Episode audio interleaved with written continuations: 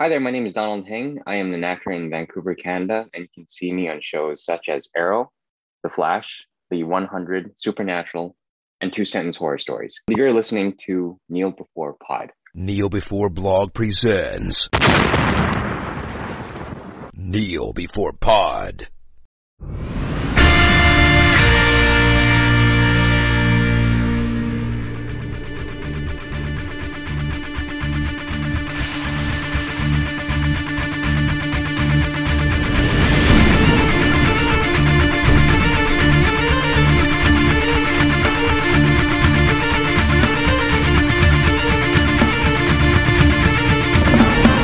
Hello and welcome to Kneel Before Pod, the podcast that is not the fastest podcast alive, based on how quickly I can edit after having a conversation. I'm your host Craig, and we're here to do our annual self-immolation and discuss the latest season of The Flash.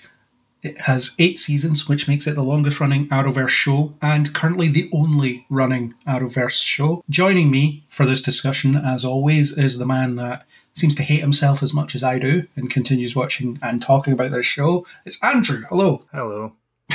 Is that it? Just defeated. Hello. I'm getting myself into the most relevant frame of mind for the conversation we'll be having over the next couple of hours. Yeah. Don't know if that counts as our spoiler free thoughts. It might just be. But just in case it doesn't, let's do a bit more involved spoiler free thoughts, I guess. What are your thoughts on season 8 of The Flash without spoiling? Because no one would want whatever's going on here spoiled. Can't you spoil it? We can talk about it. Is there anything to spoil? My thoughts can be summed up with various iterations of the word why. Why is this series still going? Why do I still watch it? Why do I hate myself enough to keep subjecting myself to this nonsense? Why do the executives in charge of all this make seemingly no effort to actually improve matters? Just why? That about sums it up, yeah. I didn't like this season either. Although I did think it had merit here and there. That's the thing about this show is sometimes it has little flashes of quality and mm-hmm. gives you a bit of the magic that I'm talking a very minuscule amount of the magic that made it so great in season one. It's still in there sometimes, and I think I keep watching it because I do like the cast.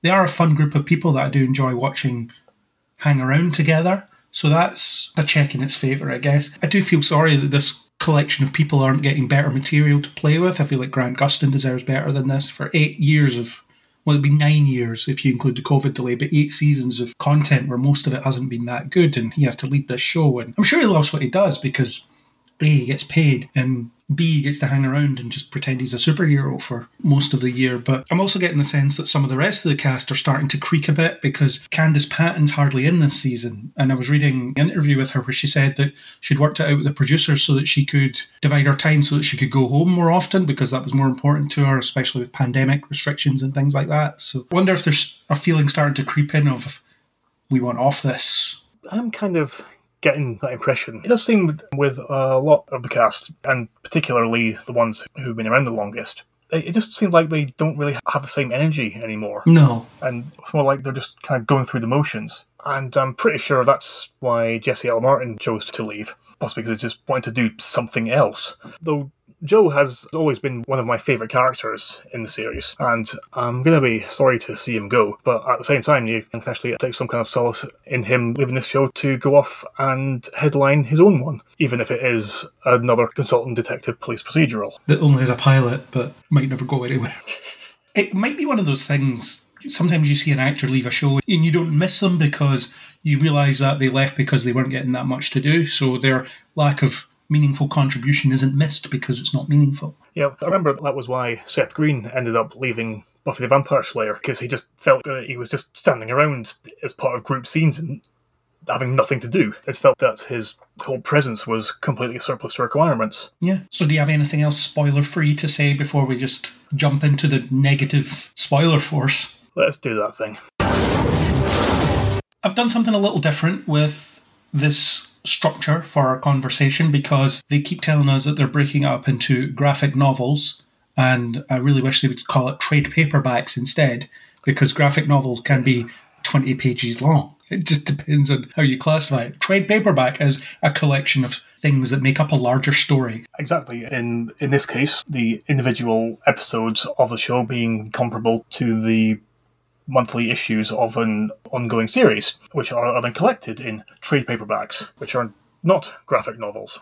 Yes, they could release the Blu-rays as the arcs because that would be great. Just to break it up that way, they should definitely do that. And by definitely do that, I mean definitely don't do that because you end up just paying the same as you would for a full season, but only for four episodes or something. Let's not put ideas in their head. They're already suffering for ideas. Let's not give them any more bad ones. But let's begin with the first arc of the season, Armageddon, as I've dubbed the fake crossover. I'll give them a pass on this because they couldn't do a proper crossover during COVID, as it's difficult to align the scheduling of different shows, cross contaminate cross pollinate, whatever the terms are. They couldn't really do that. So what they did was they rounded up a few spare parts from shows that were finished or people that had left shows and Batwoman for some reason oh, and put them all together. And I think the crossover part of it was really rubbish because what you did was you got the odd guest star in an episode.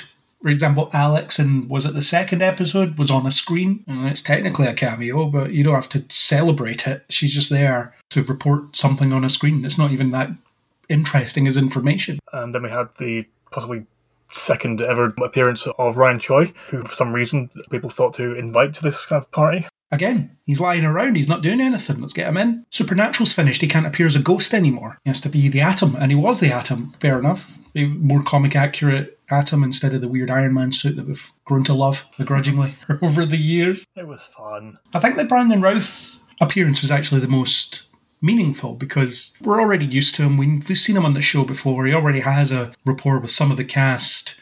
So whenever he shows up, it doesn't feel out of place. And also with most of the characters in The Flash having backgrounds as scientists, he actually fits in with them. Sometimes you forget that though, because Barry's always just turning to Chester to do science stuff. You sometimes forget that he is a smart guy as well, or supposed to be. Yeah, well, I'm not actually that clear anymore how much actual work he does nowadays because he seems to spend all his time either running around being the Flash or doing stuff in Star Labs. And despite the fact that he is ostensibly still a CSI, I haven't actually seen him do much of that for quite a while. No, that's definitely on this list. We will definitely get to that. There's a whole bit on life outside of Team Flash. Oh, sorry, sorry, I should have looked closer at that. No, no, it's a, it's a bit of a tease for what's coming later. It's the typical thing for Kneel Before Pod. It's we'll get to it.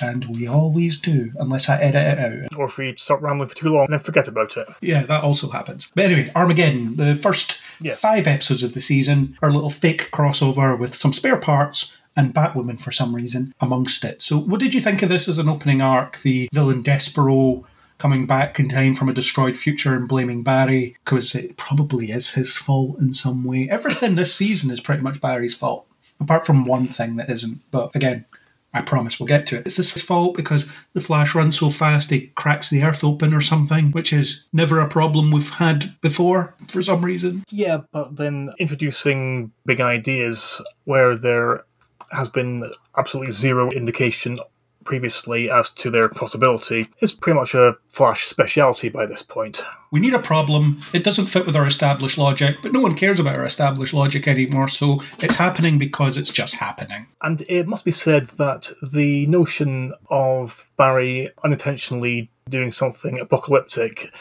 as a result of poorly thinking through a course of action is pretty much stands for him right now. Yeah, he just doesn't think about what he's doing.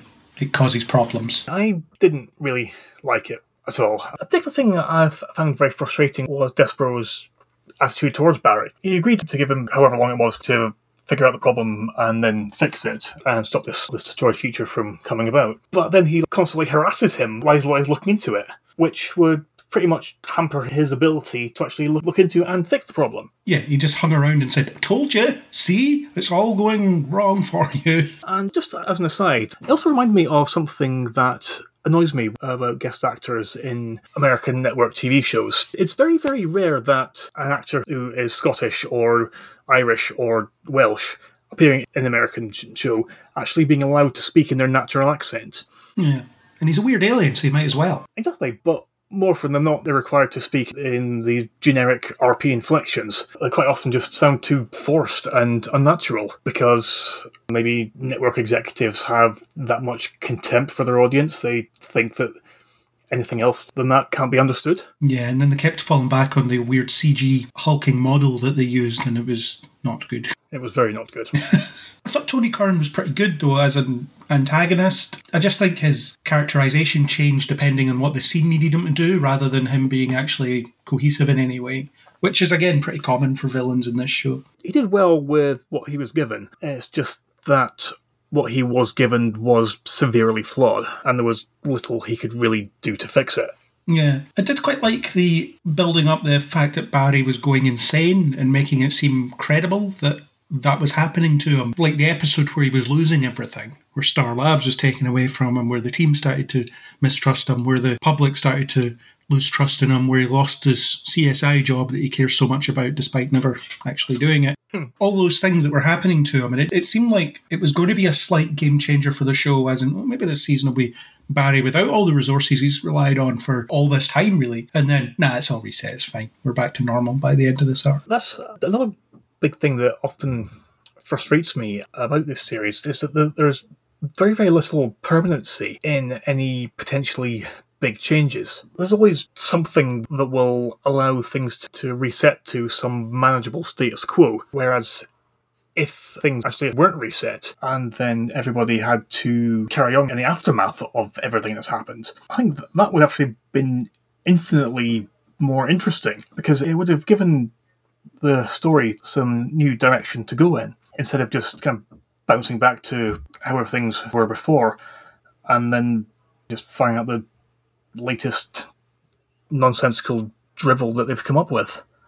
Yeah, all of that seemed like an interesting plot point, and it would be great to build a season on that. That either he has to regain the trust of his team, or find a different team, or doubt himself in some way, and he doesn't have Star Labs anymore, and then nah, it's all fine. It was all Thawne's fault, as always. Because it always is. Because Thawne never actually dies, always comes back because reasons. Yeah, and we talked about last season how they resurrected Thawne in the final episode, and how categorically bad an idea that was, but nobody held themselves to account for it. All they said was, yeah, he's out there now, we'll deal with that when it becomes a problem. Which it immediately does. The first arc of this season, it's all his fault. He pushes Joe in front of a train for some reason and then travels back in time so that he can live Barry's life and become the Flash for some reason and causes untold problems. And nobody turns around to anybody and says, maybe we shouldn't have done that, or maybe we should assume hmm. some responsibility for this. This is kind of our fault that this happened. What did we think was going to happen? It was exactly because he'd just run off over the horizon and never be seen again and leave everybody alone. That's not how he operates. His entire personality revolves around this vehement, unquenchable hatred of Barry and will do literally anything he can to destroy Barry's life. And they're suddenly surprised that that's what he does. And the fact that they enabled it, which is the biggest problem. But nobody points that out. Nobody explores that in any way. It's just, oh yeah, it's just thawing up to his old tricks, whatever. That's another thing. There's very rarely any kind of real consequence for the main characters about the decisions that they make. And the potential issues with somebody's choices often only seem to get brought up when the prospect of them being undone is there, and it isn't actually something they're going to have to, to live with and deal with or accept responsibility for. And because that is just such a default mentality, it just didn't occur to anyone to mention the fact that Thawne is still around is basically their fault. Yeah, because there are no consequences. There is no narrative cohesion in any of this. It's just stuff happening. And that's definitely something that will come into play when we talk about the final arc, but it is just stuff happening. Yeah, but overall, the Armageddon arc was just a frustrating nothing of a beginning, which ironically actually kind of sets you up for much of the rest of the series. Yeah, I think it should have started with the fourth episode, or with what happened in the fourth episode with the alternate timeline where Thawne is the Flash and Barry's Reverse Flash and so forth.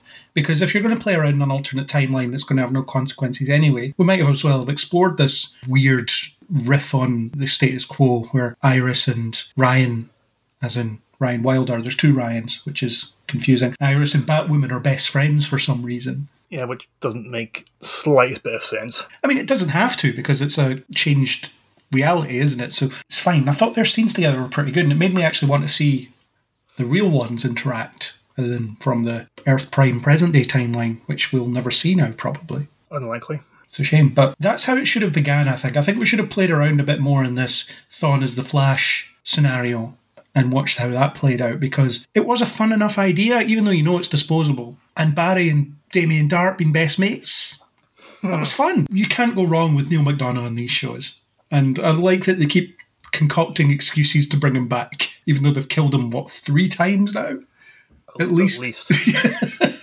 Can't keep him down. He just keeps coming back. They just keep picking up the phone and saying, "Neal, do you want to give this a go again?" He's like, "Yeah, we'll do." yes, and it's like, okay, and how malevolently capped do you want me to be this time? want you to be kind of a good guy this time for some reason. We just want you to be the angel on Barry's shoulder. That should be interesting.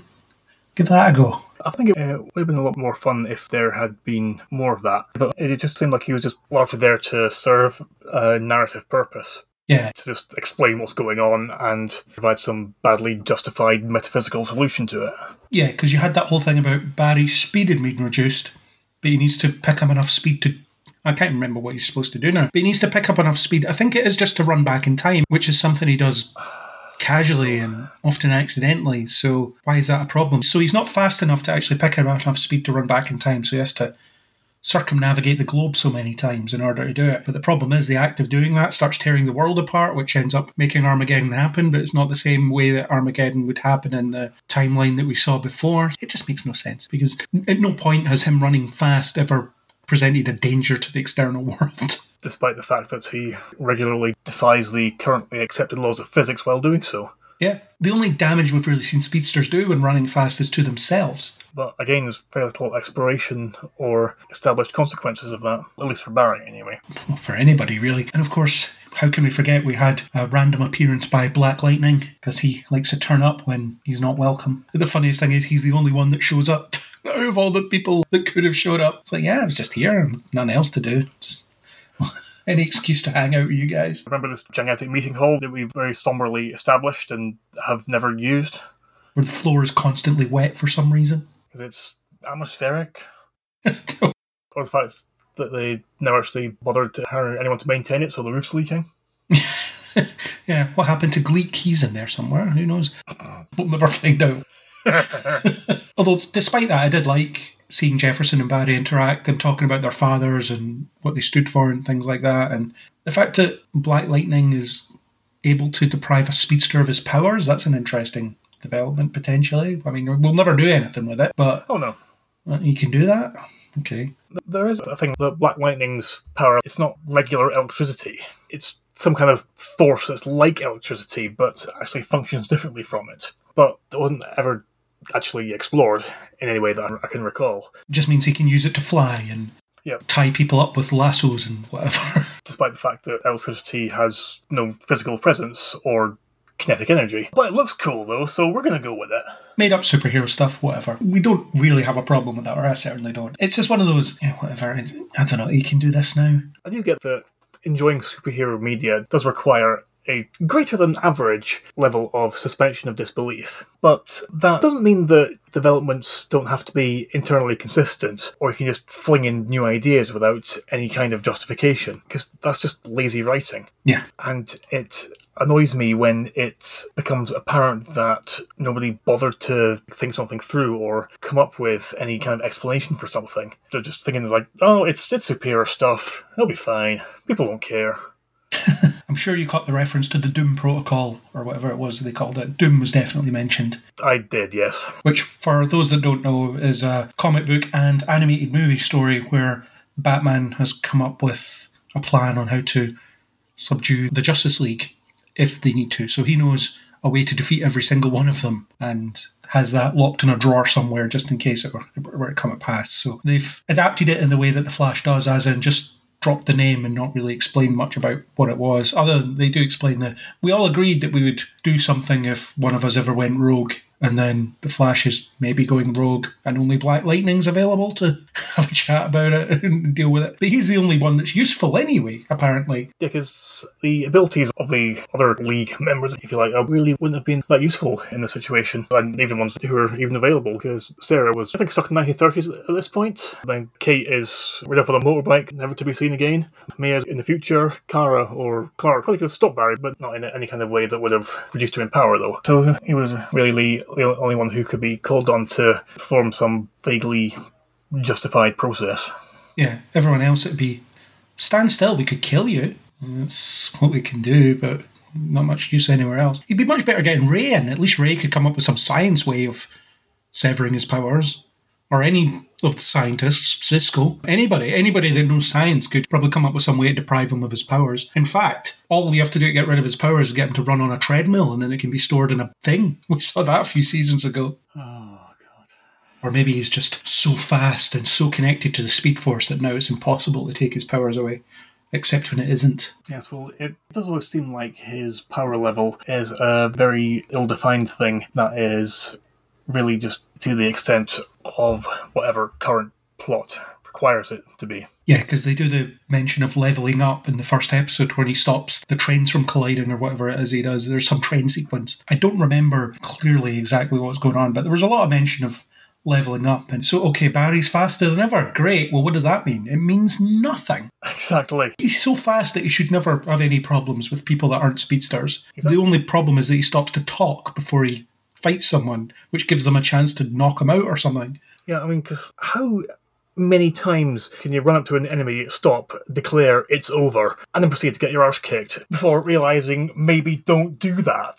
Just have them in a cell before they know what's happening every time. because if nothing else, he can always use flash time because they never bothered at giving a reason why he can't use that every time now. Well, he even does that to strategize towards the end of the season when he talks to Bart and Nora, I think. They go into flash time for a few seconds to discuss what's going on and then they just go back to normal speed. So, what are you doing? I do wonder if the writers of the show should read Flash comics, maybe, because it would probably give them some ideas. I don't know if any of the writers are involved in the comics. I know some of the Arrow writers were.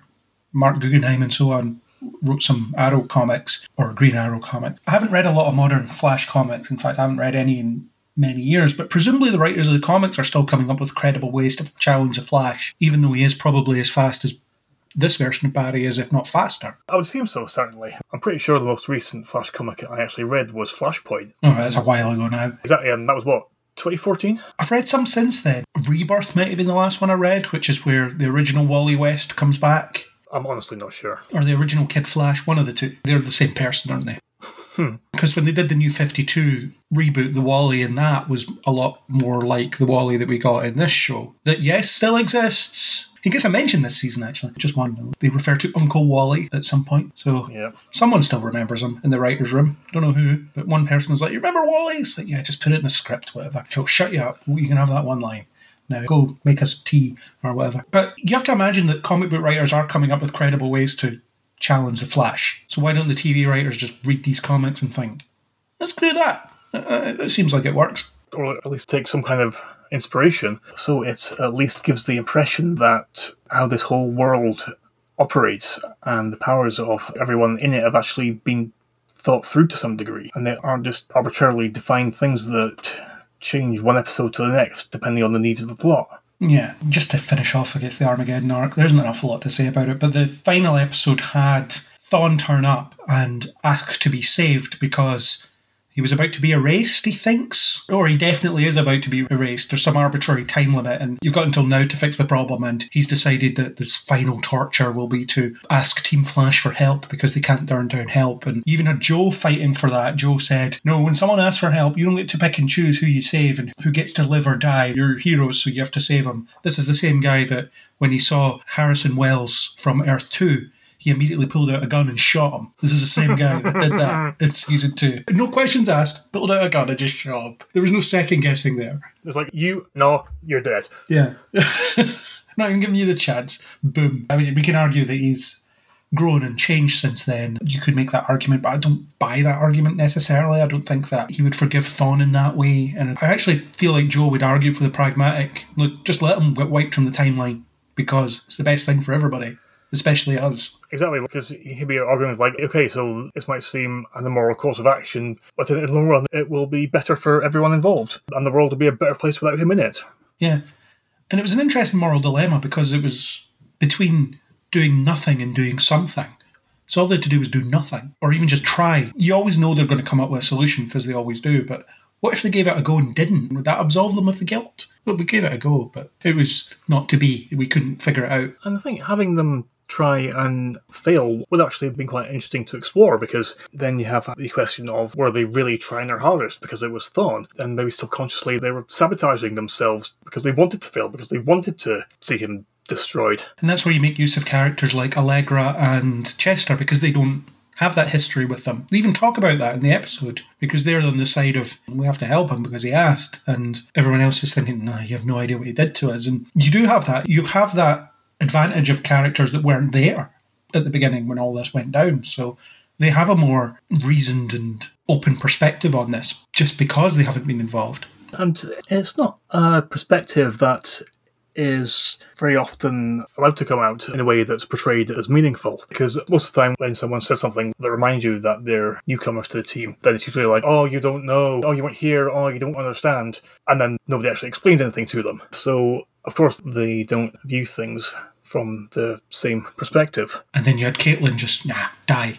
Hate you. Just die. And she never shifts from that either. And it actually was quite fun seeing her like that because Caitlin is usually the, the most compassionate one of, of the team. So for her to be like, screw you, just no. In terms of her character, it was actually quite a powerful moment.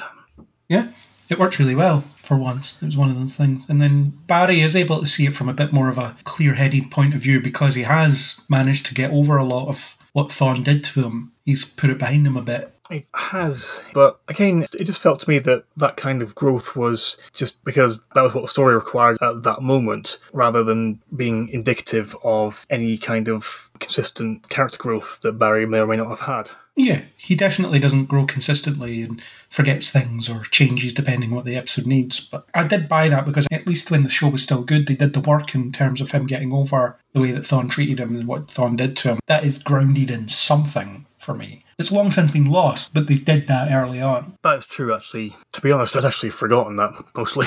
Well, it's easy to because they've buried it under so much other crap that it's impossible to actually determine what's going on. You had this moral dilemma kicking around, and then Mia shows up for some reason as well. She's just there. There's no need for her to be there, but it's always good to see her, I think. Friend of the show, Katherine McNamara, remember? I always make sure to mention that. That's true, yes. She doesn't really know that she's a friend of the show, probably doesn't remember our conversation, but she's a friend of the hmm. show. And she was there last time we'll ever see her. But she'll be doing that Walker prequel that might last a season or two, so good for her. And she got to appear one last time as Mia coming back from the future because I don't even remember why. She just did. She just came back to do something. Yeah, actually, I've forgotten as well. It was something to do with Thawne, but I don't remember. Really, it's one of those things.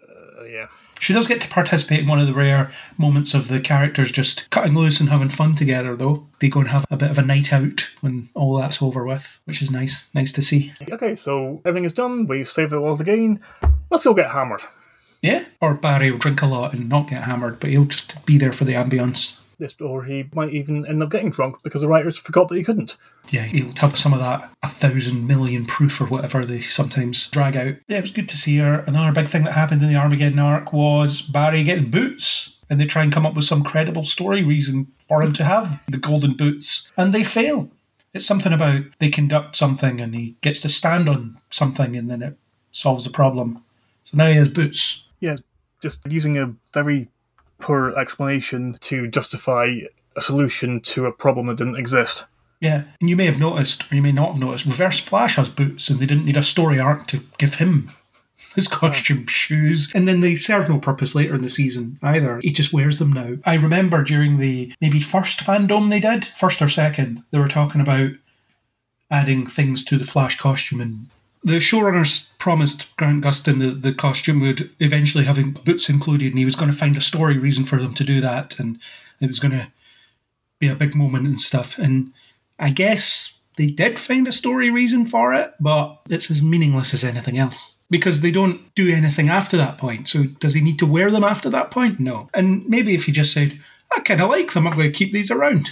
That would have possibly been enough. But it was just so he could stamp on someone. That's essentially why he got them. a lot of rubbish. But then the gosh has boots now. At least we went a season without having a new costume, I suppose. Completely new costume. We got an addition to it, but not a new costume completely. Yeah, it isn't very often that actually happens. Yeah, they did that, and they managed to sever Thawne's connection to the negative speed force, which apparently stops him from being erased somehow. And they just do that by zapping him. It's easy enough. Again, because reasons, that's how this works. Yeah, doesn't make any sense, but we'll just go with it. Then he can go hang around in Lian because that's where criminals go sometimes.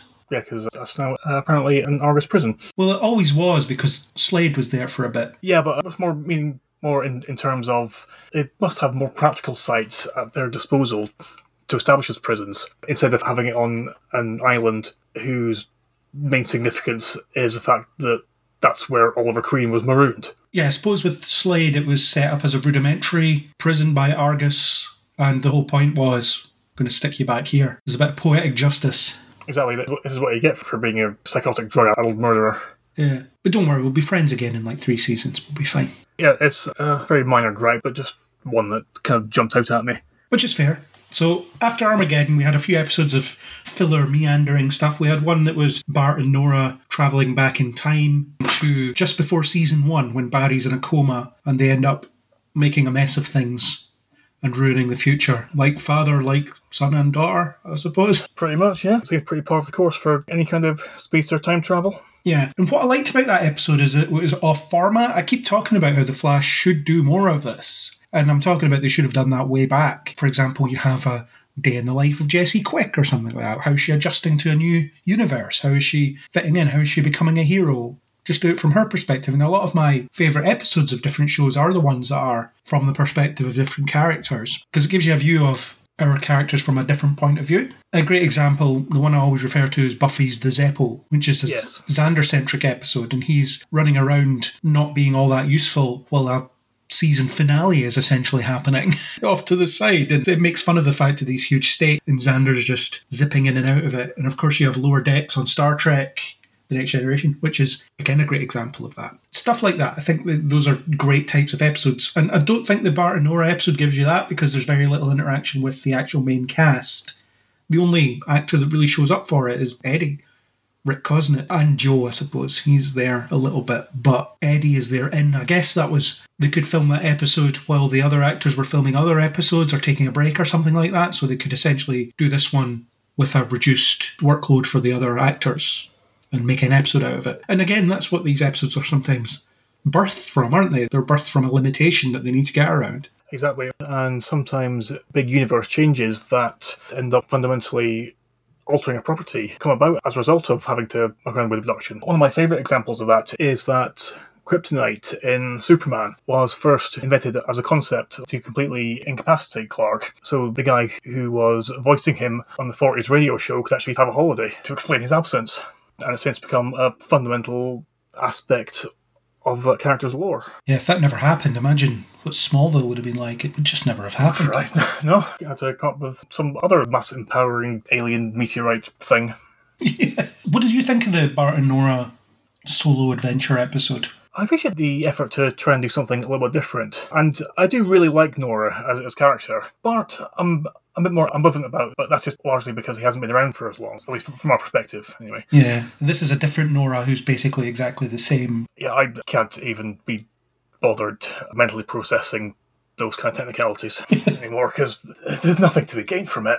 No, you can't tell the difference really. She talks about being a bit more experienced, and I suppose she is a bit more careful than the original. Yeah, she isn't as impulsive as the other Nora, but personality-wise, she is effectively the same. Yeah, she's the same person, and I suppose she's benefited from being the big sister, so she's had to be the more mature one. Where Bart is the well, his name is Impulse, isn't it? I was just going to say, yeah, exactly. And it's his fault essentially that things break. And then to fix it, have to utilise the tried and true time travel sci-fi concept of getting help from a contemporary, hot, nerdy lady scientist. Who has a transparent board to write on because that's mandatory. You need that. Yes, well, how else would they be able to be filmed dramatically from the opposite side of it while scrolling meaningless scientific notation? Yeah. The thing that bugged me about that episode is it wasn't pre season one enough, as in the world has, from the perspective of everybody that lives in it, has gotten a lot weirder since the Flash appeared. That was the whole idea. Green Arrow was a vigilante, or the Arrow, or the Hood, or whatever he was being called at the time, and that was essentially weird enough. And then you have the Flash, and superpowers start becoming the norm, and apocalypses rain down on Central City once a week, that kind of stuff. Mm-hmm. That starts to lurch into normality, but before season one, it's all theoretical. It's all outlandish. It's all out there. I forget the name of the scientist, but I don't think she reacted in that way. It just didn't seem like her entire world had been upended. It just seemed like "Yeah, it's my turn to encounter this, I guess. Yeah, it wasn't even much of excited. I was like, oh my god, this validates all my theories. Even something like that would have rung true a bit more that that's where people's perspective regarding preternatural abilities would be at, at that point chronologically, rather than her seeming like a transplant from five years in the future where everyone just takes it in their stride now. Yeah. And then she's never seen again after that point. So what's the point? Yeah, because she was basically just a substitute science nerd who isn't one of the regular science nerds. Yeah. And I'm just thinking about this now, and it's just come to my mind now. But wouldn't it have made sense for that to be Meena? Yes, actually. So then it suddenly makes sense why she's been working on this, other than the that- fact there's speedsters everywhere. But that could have been the genesis of that. They could have changed the timeline and made the Meena thing possible. Exactly, and, and Meena's appearance later as a speedster would have been less random, but rather would have actually been a payoff to the earlier event. Yeah, but it was fine as episodes go. It didn't really have much impact as such. I did like seeing Eddie again. That was good. I gotta be honest, I always forget about him until the plot has cause for him to reappear. Then it's like, oh yeah, he was there, wasn't he? Yeah, well, he appeared a couple of times in season two, either through time travel or some weird vision stuff. And then he hasn't really been seen since. He's someone whose initial presence is no longer relevant in any way. He served his purpose and then just kind of completely forgotten about. It turns out, as a manifestation points out, his sacrifice was utterly meaningless because he did it to get rid of Thawne and it didn't work. Exactly, and as I have mentioned previously on this podcast, it still irritates me that that was never adequately justified. We'll talk about that. Definitely, that is quite a thing. Yes, it is. And we see pre season one Iris in that episode as well, don't we? We see their first date or almost first date. They're about to go on it. Yeah, and I actually would have liked it if we had seen a bit more of Iris and Eddie's relationship, just because it was something that was so significant in the first season, but now is effectively meaningless. But to have some kind of indication of exactly what it was about Eddie that Iris found so appealing, because that isn't something that, that they really dealt with that much, because it was always inevitable that Barry and Iris were going to end up together sooner or later. So it seemed that anybody else who they were with along the way was just kind of marking time. But to have actually explored that relationship, it would have followed the theme of the episode of showing perspectives that we haven't seen before. I think the purpose of that was to serve as a reminder because you just said you keep forgetting he was in the show. So I wonder if it was just to serve a reminder for when the grief manifestation of him shows up later in the season to give you some context for that conversation because there are probably a lot of fans of the show that don't remember season one. Because if you did remember season one, you would surely not enjoy this iteration of the show. I remember when The Flash first started, it was actually one of my favourite series. yeah, it was great. And there were times when I was actually enjoying it more than Arrow, Well, Arrow was in its difficult period at that point, wasn't it? Season three. the arc with Ra's al Ghul. Yeah, which I think had its moments, but season three was overall pretty iffy. But we're not talking about that. There wasn't a podcast about that. That was before the podcast even started. It was when I was just watching TV and writing about it. Actually, Uh, simpler times. simpler times, times where I had a bit more free time. Not much, but a bit more. so yeah. Bart and Nora time travel episode could have actually been significant, could have introduced Meena, could have given you greater context for the Eddie Iris relationship as was, but it didn't do that. Just an opportunity for some hijinks. It didn't do any of that. I did quite enjoy when they saved Joe and Bart gave him that kiss on the cheek when time resumed normal functioning, as in from our perspective or from Joe's perspective. He felt the wetness on his cheek and he was like, What's going on? it was a really good little moment. Little moments like that that they don't really do much of. And I think that's the thing that Bart can bring to it, actually. He will have a bit of fun while he's doing saves, a bit of personality. You don't see very much of that from Team Flash. They just can run in, do stuff, and then leave. Yeah, because they'll take themselves far too seriously, and because of that, it's a bit difficult for the audience to have much fun with them when they themselves aren't having much fun with anything.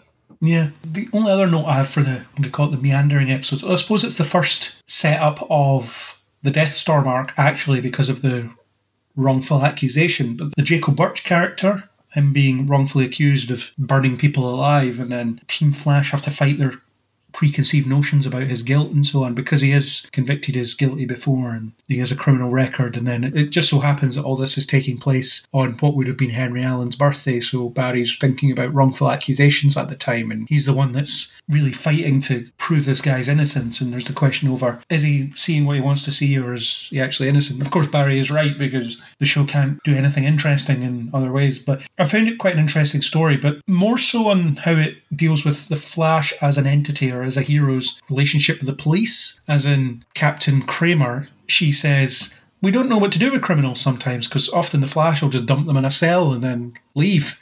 So we don't know. We don't know what to charge them with. We don't know what they've done. We just know that they're criminals or we don't even know that. So that's a problem. Yeah, and there's not really a whole hell of a lot of due process going on. Okay, okay, so here's a criminal. They're guilty. Deal with them. That's not how this works. Why are they guilty? Because I said so. But what did they do? Well, nothing, because I stopped them from doing it. Okay, so they didn't do anything but they tried to do something. Well, where's the proof? Uh, I don't know. Because none of the facilities that people rob have cameras, apparently. So we don't. Insane. It's an interesting idea. And I remember when Supergirl attempted that, when you had, was it Maggie talking about the Supergirl defense? As in, criminals were talking about being unfairly treated by Supergirl who attacked them or whatever. And it ended up putting people back on the streets because they had nothing to convict them with. And that's the same idea here. However, this isn't a story they should be telling in season eight of a television show about a superhero. This is a story you need to tell in season one or two when he's just starting out. We didn't do this story before, and we got around it by the fact that it was Joe. So I'm guessing he was fudging some paperwork to make it work because he knew exactly what was going on. And I guess you had Barry doing that a bit as well because of the CSI stuff. So he was, I'm not going to say planting evidence, but there must have been some fudging going on because they knew the truth, but they could only be so creative with it. Whereas at that point, Barry didn't have the same relationship with the police. So I think Joe being involved would be a part of that. But at the same time, that's an episode in itself in season one or two. The Flash has to figure out a way to prove that these criminals are guilty so they don't get let free and to do it again. How do we do that? How do we make this stick? And that's a great problem for a hero, especially a speedster as well, because he can just run in, grab them, and take them to a cell. But that's not how the justice system works. And uh, another thing to consider is that if Barry and Joe were fudging paperwork a bit to ensure the convictions, then it's quite probable that over time somebody will notice um, that the signatures of the same officers tend to crop up on the paperwork of convicted metahumans and might start investigating that. Yeah, but that would be a very normal problem involving the day jobs that the show could play with, and they're just not interested in that anymore. Sadly. And it's something that you sort of hand wave away in these shows as well. We tend to forget that they don't really tell those kinds of stories. Arrow, they got around it a bit by Oliver would always catch them in the act, and then he would leave them at the scene of the crime with evidence that they were committing said crime. Or in the first season, he just killed them. Yeah, sometimes. So that explains how they end up in prison and how they end up going through the whole justice system. But in The Flash, they don't do that because Barry just carts them off and then drops them off somewhere. But again, it's season eight. This is a season one or two problem. And then they completely negate said problem because he ends up just revealing his identity to Kramer anyway. So she just decides, okay, I'll just cover for you now then. That's fine. It's really frustrating when every now and then some plot lines get put in that give an indication that somebody has actually made the effort to think this through slightly and realize that this setup as presented doesn't quite hold up and then actually acknowledging this and then just come up with some random catch-all solution that means they don't have to think about it again. Yeah, because in that episode you had Barry saying, "I'm going to go off to CCPD and do some paperwork and make sure this conviction does stick because it's important." And you have that, yeah, okay, he has to work a bit harder in his day job to make what he does as the Flash matter. It both conflicts and complements what he's doing in both roles, and that's a really interesting issue that he has to deal with. Again, as a speedster. He can't outrun this. He has to put some work in on both identities to make this work. And then he doesn't. Just as quickly as they raise it, they drop it. It reminds me in the final season of Smallville, where they suddenly decide, we should probably come up with a disguise now. but everybody's seen him without glasses. How do we get around this? Uh, we're just going to have all the extras be really stupid and not notice after this point. Uh, hi, Clark, you're now wearing glasses. It's fine. We're just going to act like you've always done this. like you said, they've identified a problem that they need to resolve, and then they resolve it in a way that just makes it not a problem anymore, but it still doesn't make sense in terms of that resolution. And Kramer knowing his identity, fine, I suppose. I'm surprised she didn't know it already. It just removes a potential conflict that could have been interesting.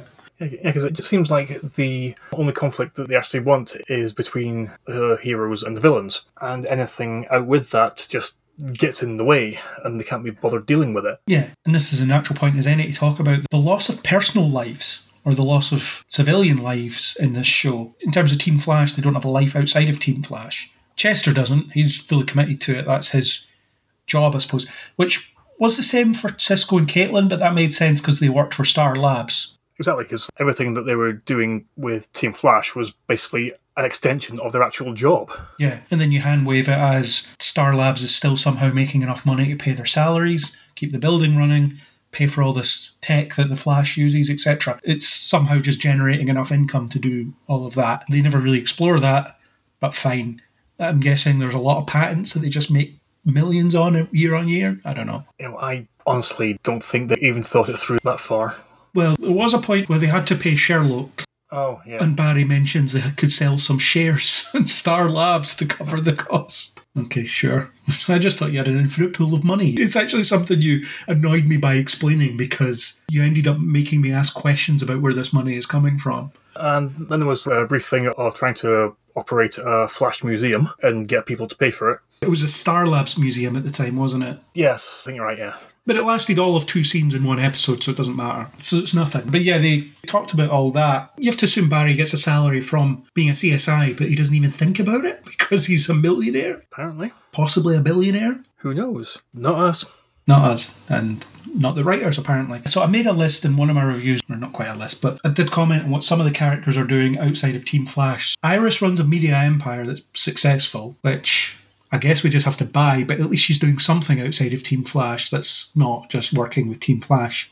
And that gives her, in theory, her own stories to play with. Chester, as I said already, essentially does what Cisco did, worked for Star Labs. Cecile, in theory, has her law practice outside of it that you never see anything of. But again, that could feed into the here's what we do with metahuman threats as people in terms of making sure that justice is served to them and making sure that they get put in prison like they're supposed to, but they do nothing with that. And then the other one is Allegra, which they do something with this season, but not enough. And I was actually really dialed into the fact that her colleagues hate her because she's been put in a position of authority despite having apparently done nothing to earn it because she was essentially on some kind of criminal work experience program when Iris took her under her wing. And then suddenly she's the deputy manager or second in command of this, Deputy editor? whatever the title is. And you've got these experienced journalists that have to listen to her when she has no idea what she's talking about. And it's an interesting example of nepotism in a way. And it's really something that they flirted with the idea of playing with, but never did because you had the Taylor character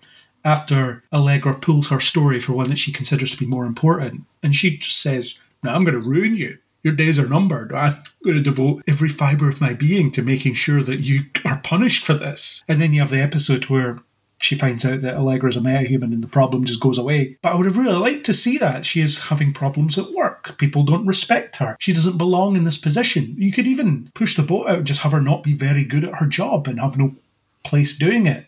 That's a brave choice that they could have played with, but they obviously wouldn't because everybody has to be the best and brilliant and always right when they're on the, the hero side, don't they? You can't have disagreements or you can't have anything like that. I certainly would like to see that just with regards to Allegra, I actually having something interesting to do outside of Team Flash. Though the vehemence of the reactions of the reporters, it bugged me a little bit. Yes, it is obviously going to be frustrating watching someone be put in a position over you despite having little to no relevant experience just because they happen to be a friend of the editor.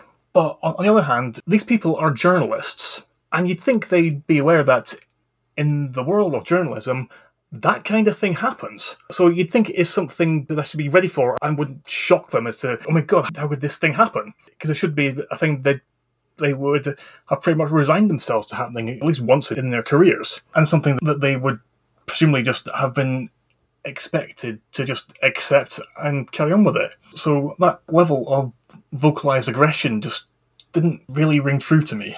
That's where it made more sense for Taylor to hate Allegra for a specific reason. So yeah, they can be frustrated by it, but it's no reason to necessarily hold it against Allegra. It's more something to hold against Iris, really, or failing to recognise the people that actually knew what they were doing. But hating Allegra for the reason of pulling that story and writing her own one instead and compromising her opportunity to have a headline article or whatever the conflict was. That was the interesting part. And then that venomous reaction that was basically her promising to ruin her and wait till she slips up again and pounce and come after her in that way. It's an uncommon problem in a show like this, actually. These professional boundaries and professional barriers that you don't see an awful lot of, and you certainly see none of in this show because they're not willing to explore it. And yeah, I would have liked to see just Allegra struggling to do this job because she just doesn't know how to do it. And she has to command the respect of these people that just do not respect her. And she has one person that is actively gunning for her that would have been great to see play with, even over the course of a couple of seasons, rather than well, let's resolve it by her revealing that she has powers and now they like her for some reason. Great. Because this means that her secretism was justified, I suppose, but still actually doesn't do anything to alter the fact that she doesn't know how to do the job that she has been given, the job that she's been handed. Yeah, and then it's journalists who don't notice that Allegra is affiliated with Team Flash, and Iris seems to favour her over everybody else. And she may have a connection to Team Flash, but who knows? It's not clear what the connections really are or how well known they are, but it seems like they could figure out, hmm, there's something going on here. We write a lot about Team Flash, and favourably, Allegra works with Flash. Allegra's friends with Iris. Hmm. There's something there. I'm going to investigate this because that is literally my job. and then they do this thing about, for some reason, Allegra's face is always obscured whenever she's caught on camera. That was just another thing I just thought, sure, fine, whatever. What about all the times she's just seen in public when people are running away from danger? you don't see her shining a bright light from her face to obscure people's vision. You don't see any of this. Or even if it had been established earlier that because of her powers, her face doesn't show up on film. At least something like that. Except from all those photographs she apparently takes, or whenever she shows up on Chester's live streams. I don't know, I'm just thinking out loud of just literally any way they could have made it more interesting. And what you're getting at there is that there's no relationship between Team Flash and the city. There's no sense of what everybody outside of the team know about Team Flash. The closest you get is just the names of drinks and Jitters. Hmm. They have a drink called the Killer Frost, and then they just change it to the Frost eventually because she's not Killer Frost because she's never killed anybody. She's called Killer Frost because that's what she was called on Earth-2, and the name stuck for some reason. Except the public don't know that. Exactly, because again, it was never justified where that name came from in the first place. She also worked with Savitar, went to prison, all that stuff. So you have no real idea of what the public know or what they don't know and how they perceive these things. Because again, you never get that perspective. And you do a plot with Allegra in the newsroom trying to prove herself, and you can do that. You could do an episode about them trying to write some story about Team Flash, and then they can discuss how these things played out. Remember those Supergirl episodes where it's here's the events of the last couple of seasons, but from a different perspective because we're setting up a villain or we're setting up this problem. Exactly. Here is how somebody not in the central Super Friend ensemble would have perceived all this going on, and this is how they would have reacted to it, and this is how it would have completely screwed them up. So after finding themselves caught in the middle of events that they literally cannot comprehend. Yeah, it doesn't make any sense. You could almost have this again a transparent board with pictures on it, and it's okay. So we started with the Flash, and then the Flash was seen working with this hero. We know he's connected to Green Arrow slash the Hood slash whatever he was calling himself at the time. We know he's connected to Supergirl, who obviously we're on Earth Prime now. She's always been here, fine, etc. You can do all this, but when did these connections start forming? Who's this? They only showed up last year. Who are these people? Why do they keep amassing extra people on this team? What is going on here? I'd really love that outside perspective of Team Flash. We're just never going to get it. Yeah, because you could quite easily imagine some crazy basement dwelling conspiracy theorist having a massive corkboard covered in photographs that are all linked together by red string. Yeah, it could be interesting. It doesn't have to be the growth of a villain, it's just an opportunity to just see the status quo in a different light, which is always interesting, or not always interesting. It has to be done well. And this show probably wouldn't do it very well. But have a go. Let us see this. You do have this background that you can run around in, and you don't use it. It's just like everything out with the central team is just window dressing. Yeah, which I suppose brings us neatly onto Chester and trusting the internet. he does these live streams where he sits there and he's all about open source tech, which is great. That is something that's very true about the internet. The video game modding culture or whatever else, we're going to work on this and we're going to share this because it's fun to share it. We've built this platform that everybody can use. The whole point of it is that it's open to everybody. It works really well. Probably works better than a lot of official stuff you can get. Play with that. And then it gets bought out by someone like Amazon or something and they, they break it and make it worse and make it unusable, which is the way these things usually go. But Chester is a dumpster diving tech genius. So he's all about here's these three things and a screwdriver, and I'm going to show you how you turn it into this thing. And he does that. That's the way that tech works in these shows. You get a couple of things, you take them apart and you stitch them together in different ways, and there's loads of wires and lights and whatever, and it just does this different thing. And then a bomb goes off, and it turns out the detonation mechanism or whatever was based on one of his designs, which makes him worry about.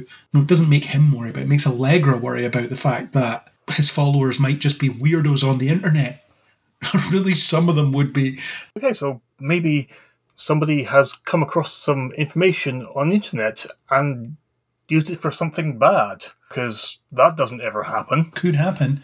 Turns out, in this sunshine world that the Flash seems to think exists, or exists in only this show, that's exactly what it is. It's not as it appears. It was an accident, and that device somehow warned everybody to get out of the building before it blew up because they were so altruistic when building it. And then it ends with someone hacking into Chester's system and then it comes to nothing at least this season. During one of the early crossovers between The Flash and Arrow, I remember uh, a comment that Roy made about everything in Central City always seeming less serious. He actually said, in Central City, it's always sunny, and the villains get given cutesy nicknames.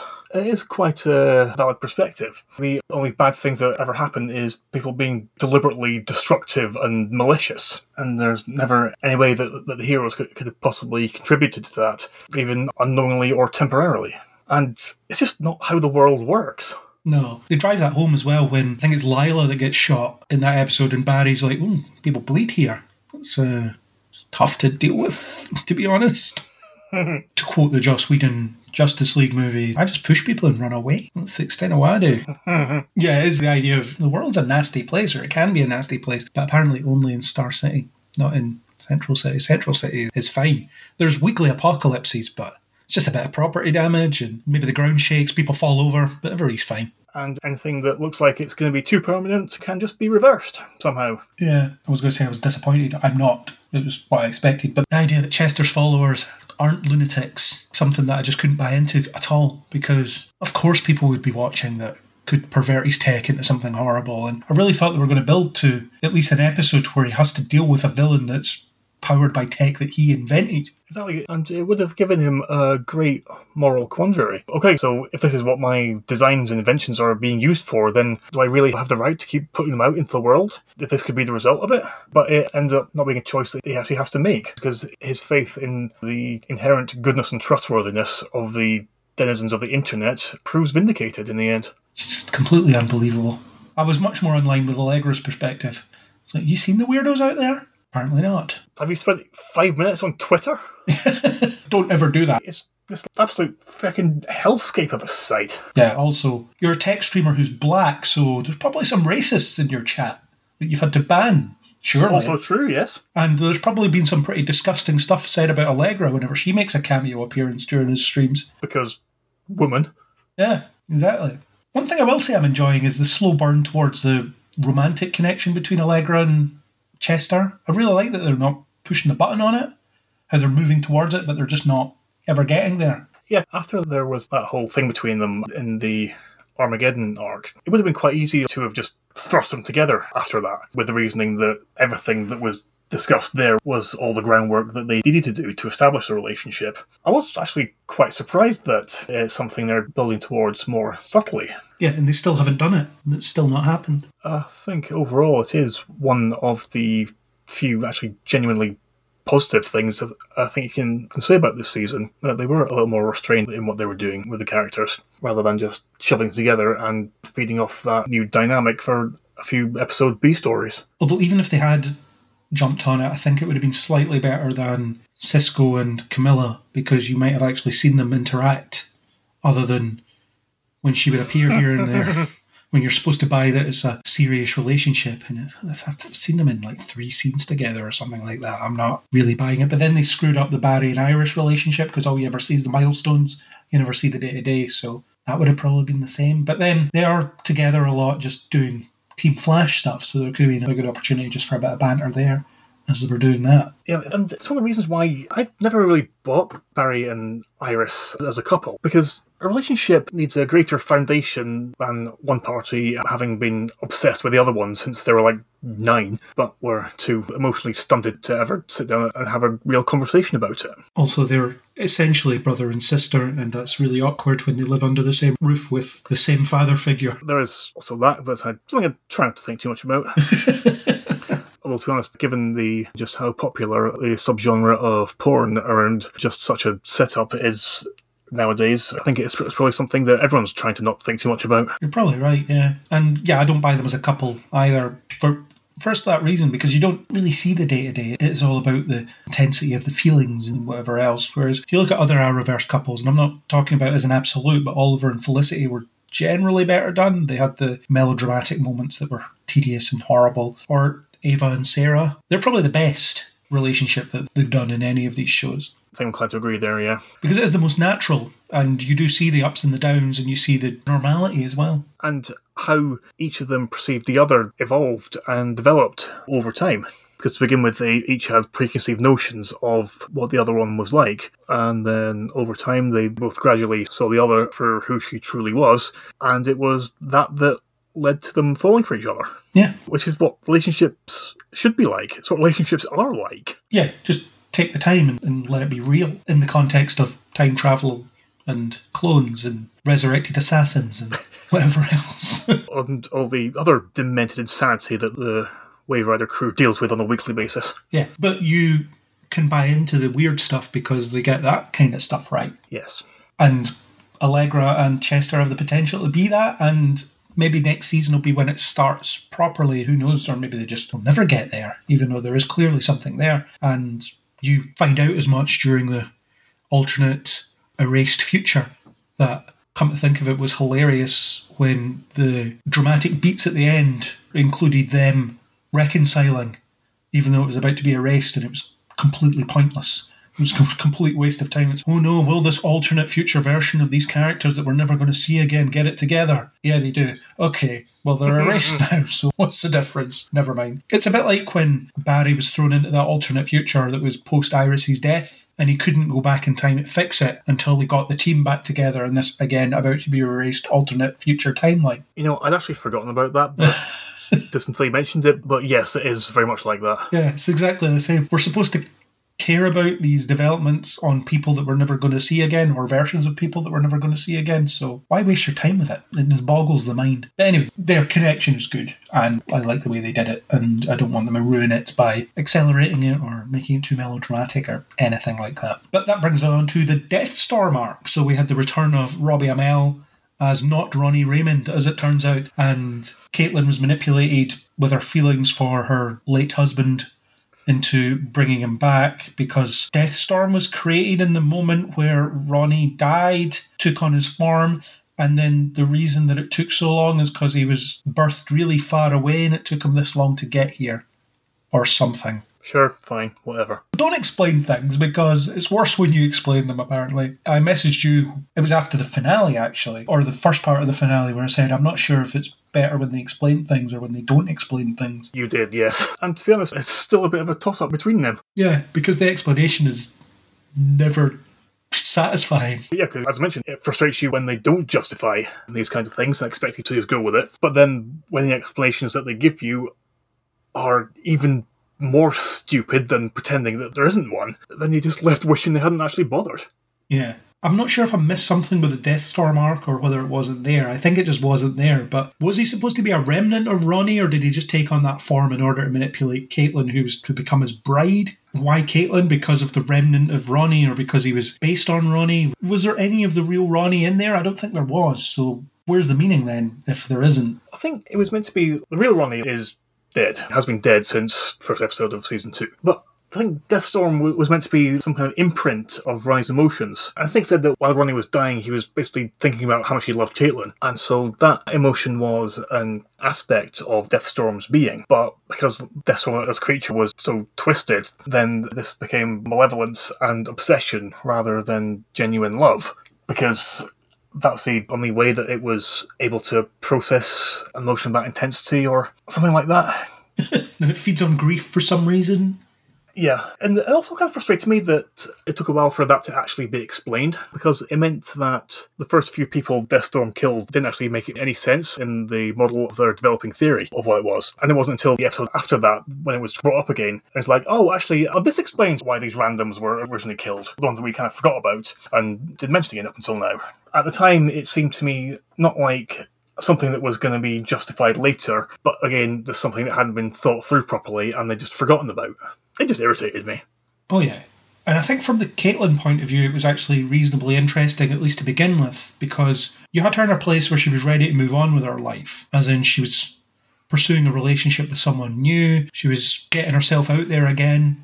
She was building a bit of a social life, even though you don't see her actually having that social life. But she says all that. They're not going to actually show you what's going on, they're just going to tell you what's going on. So we just have to put up with that, I suppose. But the whole idea is she's getting to a place where she's ready to accept what's happened to her, move on a bit, and just hope for the best in the future. And then suddenly Ronnie comes back into her life and upends all of that and throws her through a loop. And she speaks to that guy that she's seeing that was also called Mark and tells him, ah, sorry, this isn't going to work out because my dead husband's coming back and I've got to deal with that. it's just normal relationship problems there. Sorry. I like you and everything, but my dead husband is coming back. From Mark's perspective, is he going to believe that? Is the world weird enough to him to believe that? Yeah, most girls would just say, sorry, I don't think this is working. Yeah, you're really boring. See you later. I don't know, something like that, just to get rid of him. She let him down gently, and I think the actual breakup scene was quite well done. And at least you had that one episode where they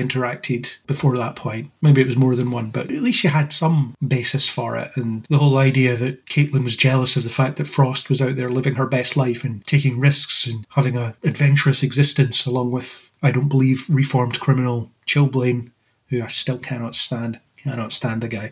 I think they did some decent stuff in the wake of Frost's death with him, but I found it really annoying. So there was that. But Ronnie comes back, and then Caitlin's being forced to revisit some uncomfortable emotional stuff that she just isn't prepared to deal with at this point because she thought she'd moved on a bit. And turns out she hasn't. And then turns out this being, this entity, is just wearing Ronnie's face. And that's horrible in itself. Really got to screw you up a bit. But he's only wearing Ronnie's face sometimes. Only when it's narratively or dramatically convenient.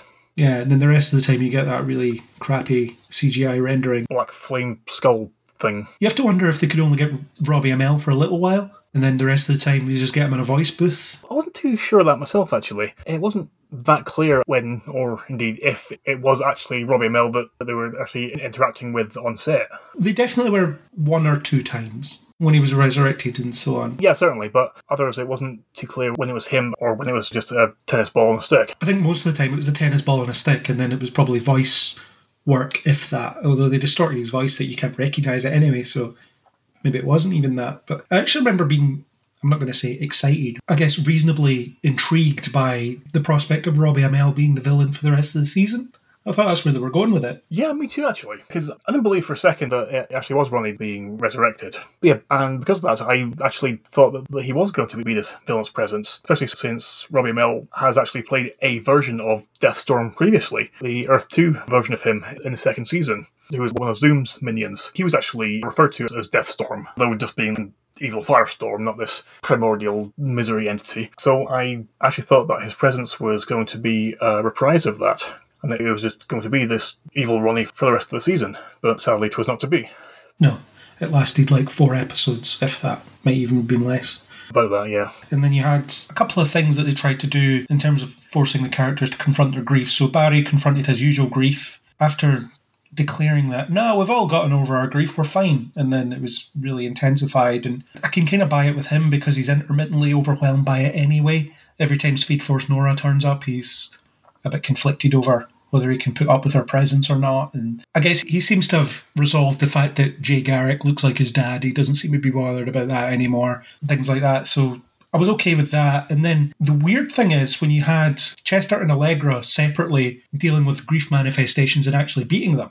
And Chester realizing that my dad would never say this about me, my dad would be proud of me, etc. And then that kills off the manifestation that gets rid of it. And then Allegra, who just recently dealt with Esperanza's death, so she was again in a better place to fight it off. Plus, she rationally understood what was going on, which made her able to fight it. Because afterwards she was like, oh yeah, it was Deathstorm again. It was Esperanza, but I know it wasn't real. And then suddenly you have the two of them being overwhelmed by it later on. And yes, Deathstorm had ramped up the intensity of it, but I would have quite liked them to be consistent with the whole these two characters were able to beat it, and therefore they are still able to beat it. Yeah, it was a frustrating inconsistency, and particularly because in these kind of situations in any kind of sci-fi or fantasy show, it's very, very unusual for characters to actually display that level of self-awareness and rationality to be able to recognize an illusion for what it is because far more often they just completely accept it at face value and are completely overwhelmed by it. So I was actually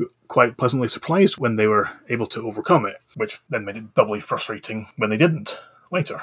Especially Allegra, because she was almost immediately on the page of, No, I know what's going on here, you can't get to me, go away. And then the knowledge is power argument that you have no power over me because I understand why this is happening. You have no power over me. Sorry, Jana rewatches Labyrinth at least once a fortnight. All right, okay. Fair enough. It's a bit of an esoteric reference there. And the Iris Eddie thing was good as well because it was a proper confrontation of that loss and the fact that she's essentially forgotten about him, or seems to have essentially forgotten about him. It just seemed, again, to be another thing that was just brought up because it was relevant in the moment, but we haven't seen enough evidence that those kinds of thoughts are prominent enough in her mind to be that effectively intrusive. I think it worked though because of Rick Cosnett's performance, his genuinely creepy performance, and the fact that it gave you the insight into what Eddie might think. It's I died like seven years ago and you've completely forgotten about me and you never think about me and whatever else. Yeah, which did actually slightly amuse me of possibly being intentionally metafictional. Yeah, and you had Sue there as well, being like, "Who is this creep? What's going on here?" Yeah, I can never have enough of Sue. It is good that they didn't get rid of her when Ralph disappeared, but they didn't do much with her this season. She was just parading about being rich most of the time. Yeah, it's like I have tons of money, so I can be awesome in this way, rather than being awesome in a slinky cat suit kind of way. Yeah, and we'll talk about wardrobe choices in another character at some point. We definitely will. The end of the Deathstorm arc being, well, the death of Frost, for one thing, but also that power up thing that they were trying to do to her didn't work because she didn't believe she was a real person. And then it worked when she did believe she was a real person. That was a confusing one. I do think it follows slightly on from what they were doing with her, as in the I've never had a life before arc, now I want one. That was pretty well done for the most part. But then her suddenly turning around and saying, no, I'm a product of Caitlin. I don't actually exist. I have no soul or whatever she was saying. Where did this come from? Yeah, you can't just throw in a random existential crisis if there hasn't really been any kind of proper build up towards it. And the fact that Frost apparently doesn't perceive herself as a real person doesn't seem to be doing much to stop her living as exciting a life as possible. It's just a pointless delay to the inevitable, isn't it? That's all it really exists to do. Yeah, it's another detail included that doesn't add anything, doesn't mean anything, and the resolution of which doesn't change anything. Other than the fact that she dies. Yes, which also really annoyed me because she's actually one of the few characters in this show who is still interesting, or, or, at least I perceive as such anyway. She's more interesting than most, yeah, but it's also one of two characters that you can kill off without losing a cast member. That is true, yeah. And I remember they advertised that a character was going to be dying as well. They talked about it in interviews, which is something that really pisses me off about the way that they structured the marketing for these shows. As in, here's a picture of this hero in their full costume that you won't be seeing until later in the season, where you've seen an episode that introduces that they might want to be a hero in a costume at some point. Or in the case of Luke in Batwoman. You had no idea that he had any desire to be in a costume, but they released a picture of him as Batwing. Yeah, so then it's like, oh, okay, so this is going to happen. So nothing that happens on the way to that is going to be the slightest bit surprising now. Yeah. So they mentioned that a character was dying in interviews that happened to catch. And as soon as they said that, I knew it was going to be Frost. Just because of the way they were using her in the season, sometimes you can smell things coming. It's like when, well, Arrow made quite a good showing of the fact that we're building up to a character's death and they threw in a couple of red herrings and stuff. That worked really well. But then when you got to the episode where the character was going to die and they advertised, next week is when someone dies, and then the first five minutes they start showing you how great Laurel's life's about to get. And then you're like, okay, she's dead. Yeah. Stop doing that in your marketing, Arrowverse, CW, whatever. Stop doing it because it's difficult to avoid. Exactly, because things like that are are incredibly prominent, and it really doesn't take much to marry them up with how events in the actual episodes progress. So making those kinds of predictions ends up becoming pretty straightforward. It's a similar kind of thing that I get really irritated when a description for a film informs you that uh, there's a, a twist that you won't see coming. yeah. Well, I might have not if they hadn't told me there was one, but now I'm aware there is going to be one, then I will likely see how it's being built towards and be able to figure it out beforehand. Thanks. it's like if you put someone in front of the sixth sense and you say to it before you press play, there's a really shocking twist at the end of this. It won't take much for you to immediately figure out that spoilers for the sixth sense. Bruce Willis is also a ghost. Yeah, spoilers for a 25 year old movie. Yeah. Actually, as a complete sidebar, when I first saw The Sixth Sense, I wasn't aware of the twist, but I figured it out as I was watching it because I kept thinking about the scene at the start where he got shot and how pointless it would be otherwise. Yeah. Yeah. Then I started to notice he only talks to this kid, and there's a bit where he talks to his wife and she ignores him. She wouldn't ignore him, she'd shout at him or something. She wouldn't just sit there silently. Yeah, and then then when you rewatch the film and you consider everything that had to have happened out with what the events shown in the film itself, then you realise it doesn't make the slightest bit of sense whatsoever. Yeah. Although I do think a similar twist in an episode of Supernatural was better. It was the one with uh, Tricia Helfer in it, and it turns out she was a ghost Yes, that died on a road, and the whole thing was she went off the road and she was being chased by whatever the ghost was, some gimmicky ghost, and it turns out she died on the night some years ago where the ghost appeared and she gets hunted by the ghost because she died on the same night the ghost appeared. That was a clever twist. Spoilers for season three, I think it was, of Supernatural, or two, or something. Yeah. Yes, and which again is just going back to what I was saying earlier uh, about playing with different perspectives. That was one of the very few episodes of Supernatural that wasn't told from the perspective of Sam and Dean. And as a result, their characterization in that episode was quite a bit more aggressive than is usually seen because that's how Tricia Helfer's character was perceiving them. Yeah. Because to her, they were actually pretty scary. Yeah, and they would be. It's these practiced hunters that are just on the job. And anyway, back to this show. Yes. With Frost's death. I quite liked the episode afterwards where everybody was trying to honour her in their own way. Barry completing her bucket list, things like building a snowman on Mount Everest and stuff like that. That was some pretty good stuff. I think they generally handle grief quite well in the Arrowverse shows. And The Flash has done a variety of takes on it, but just everybody trying to find their thing, their connection to Frost and trying to make that matter in some way. Chester just putting her suit in a snow globe or whatever he tried to do, that kind of stuff. It just, I don't know, he has to do something. He doesn't know her that well. Fine. But everybody that did know her finding interesting. And then you even had Iris regretting that she didn't know her better. And then she did that podcast, which is, by the way, exactly how a podcast is set up, the way that she did it, how it's set up completely. When you see podcasts in TV shows or films, I just can't. Chris doesn't watch this show anymore and he probably never will ever again. But I sent him the picture of the podcast setup and his first comment was, That's really bad mic technique. Because the microphones are nowhere near them. Great stuff. But anyway, she does that. She tries to get a bit of a flavour of how she's perceived by the public, which again is something they need to do more of. They did do an awful lot of it, but it kind of worked. And then Caitlin's got the I'm not going to go to the funeral thing, which is a pretty standard arc for someone to follow. And then she goes to the funeral and steals a lock of her hair so that she can bring her back to life, but that doesn't work and they have to do other stuff. And then the season ends with God knows what. I can only guess that it's actually Killer Frost who has been brought into existence. Yeah, or they'll just forget about it like they did last time. Because remember, after the Savitar arc, Caitlin turns up to HR's funeral and she's got the white hair and she says, I'm not Caitlin or Frost, I'm something new. And then the next season she's just Caitlin again and becomes Frost sometimes. Yeah, but that was largely because they never actually bothered to figure out how Caitlin's powers or the Caitlin Frost dynamic actually worked.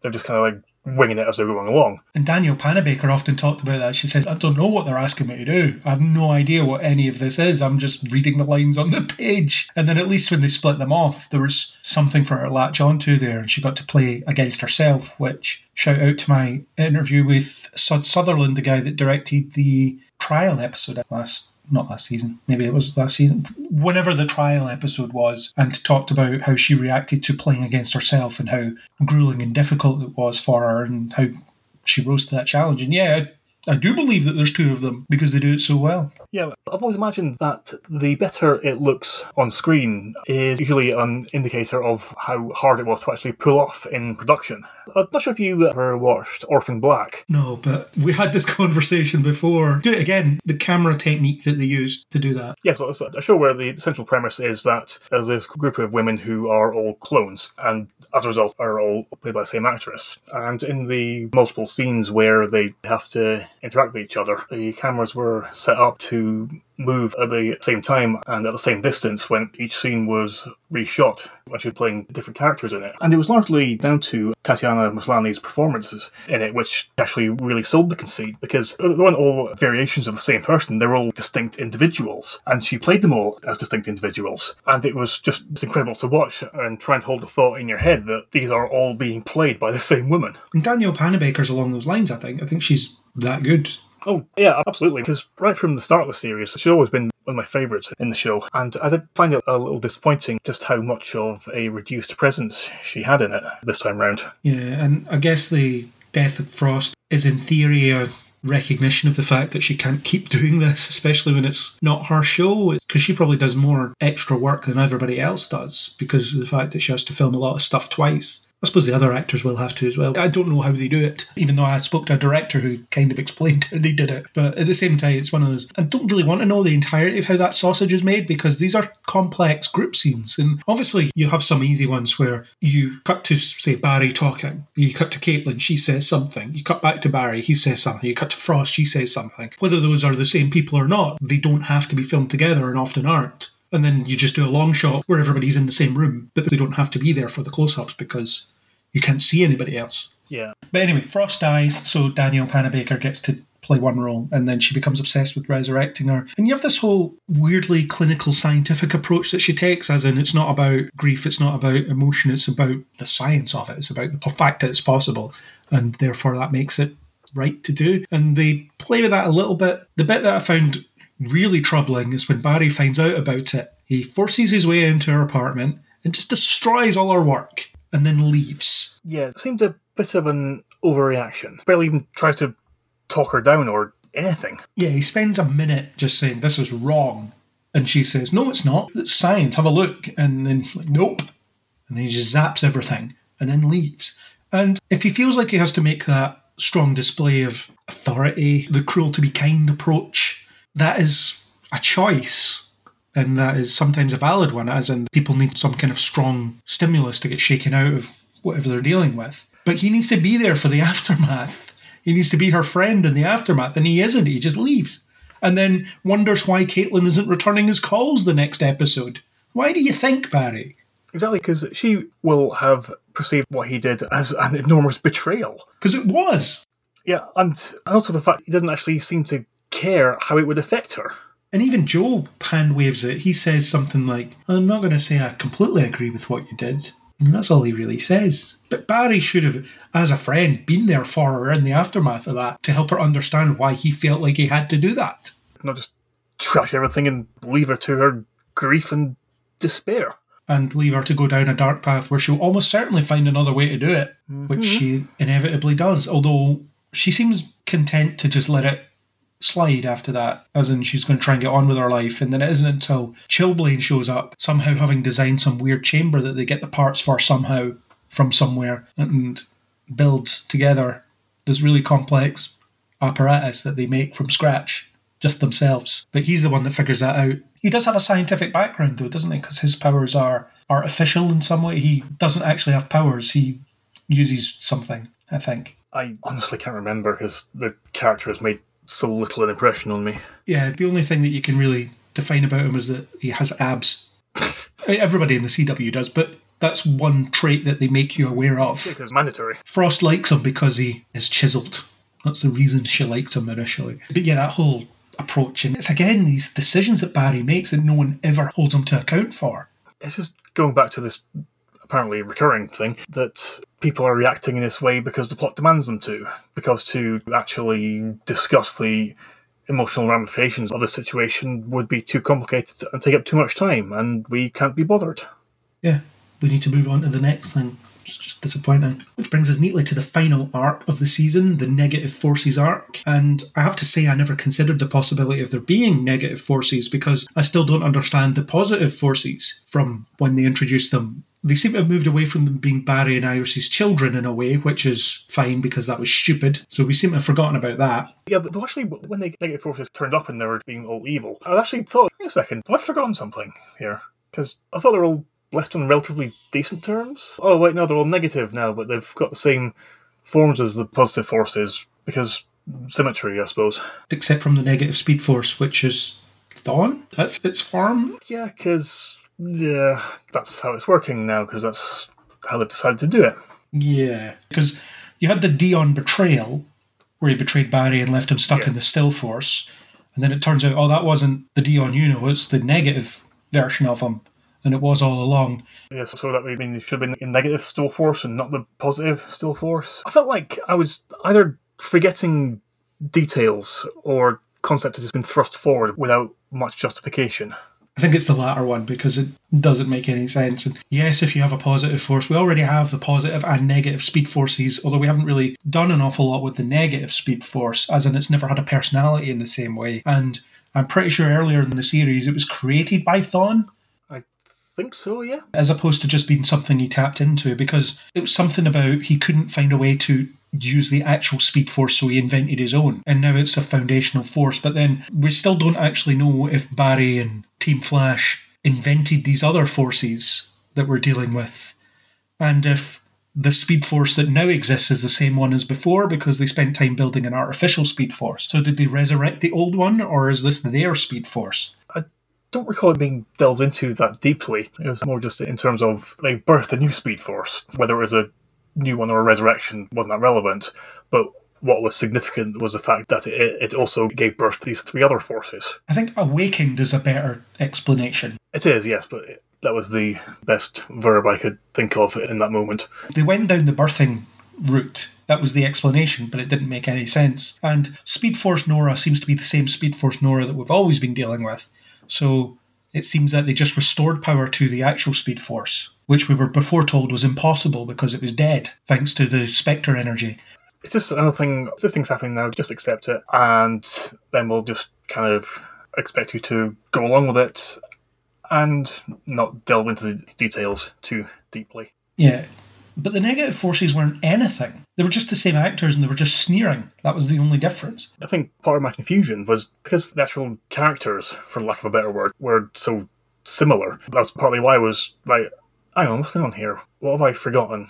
I don't think you've forgotten anything. I think it's just, it doesn't make any sense. But yeah, But there's absolutely no baseline for their powers. They're supposed to be these foundational cosmic forces, but you don't really get a sense they're all that powerful. There is a mention of diminished power levels because of something, but again, it doesn't really come across. Then you get Thawne imbued with the power of all the negative forces, and then you get Barry imbued with the power of all the positive forces, but they still just run around and hate each other like they normally do.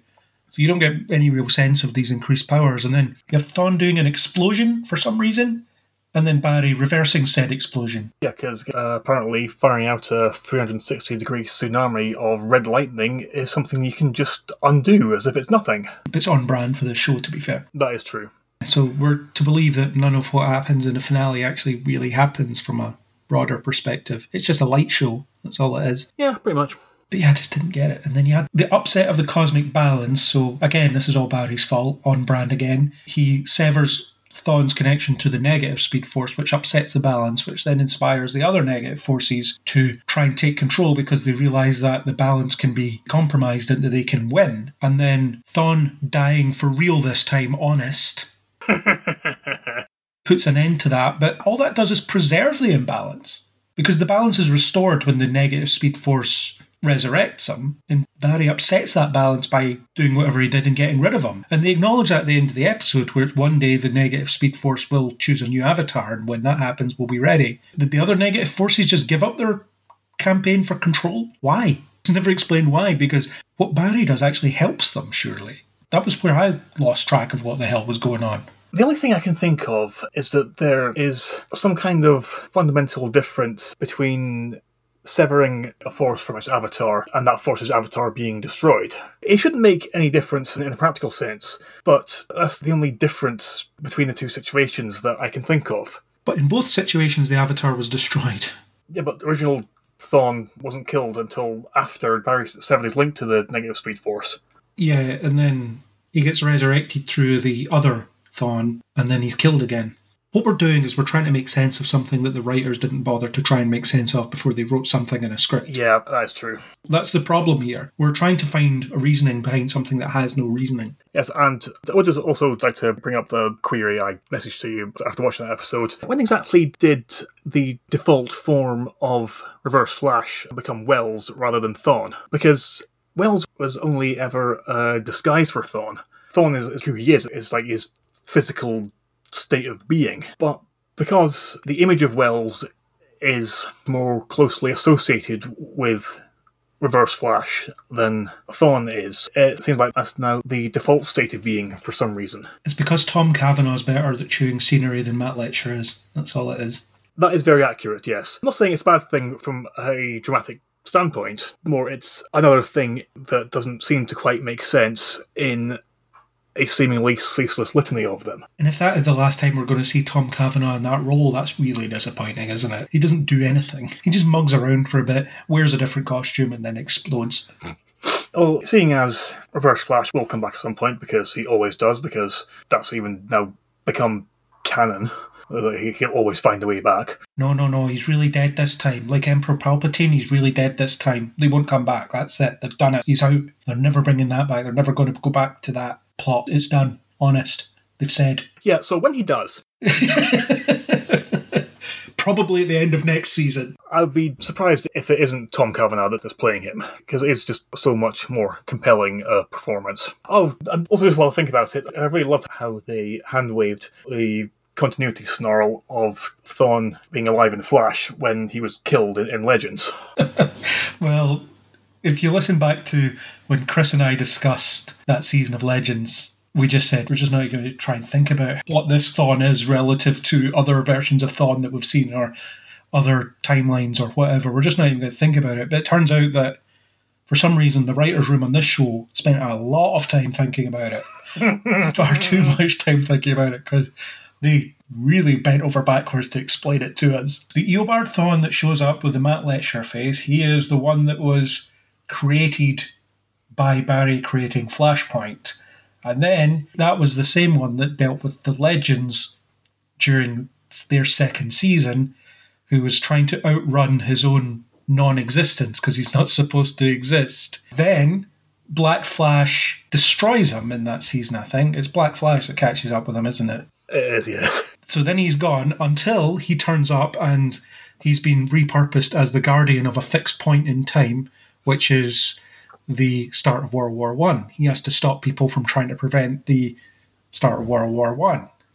He does that for a while, does a good job. He's employee of the month or whatever, and then he ends up dying because legends get involved and he helps Sara and ends up dying. But then some cosmic entity, whoever decides that people can control fixed points, where we'll probably never get an explanation now because Legends was cancelled. Thank you, CW. They decided to give him a second chance, which means putting him into 2022 Central City around the person that hates him or the most so that he can have a second chance.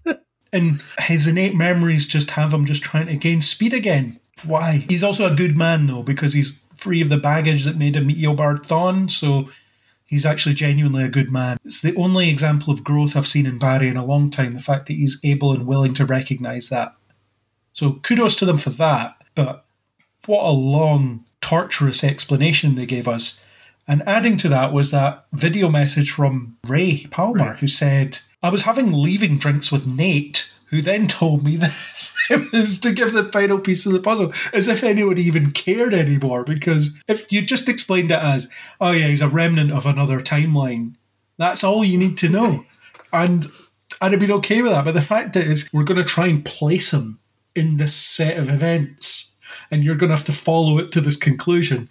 It just, and it's and it's something that's been created and developed over two different TV shows where there was clearly no joining up of the writers' rooms to think about these things. And even in Legends, they didn't bother trying to explain it. As Thawne's here because he's here. We don't even know. We don't care. He's just here. And that's fine. It's the most work they've done writing wise this season was to explain that. Yeah, it ended up becoming just so hilariously convoluted. yeah.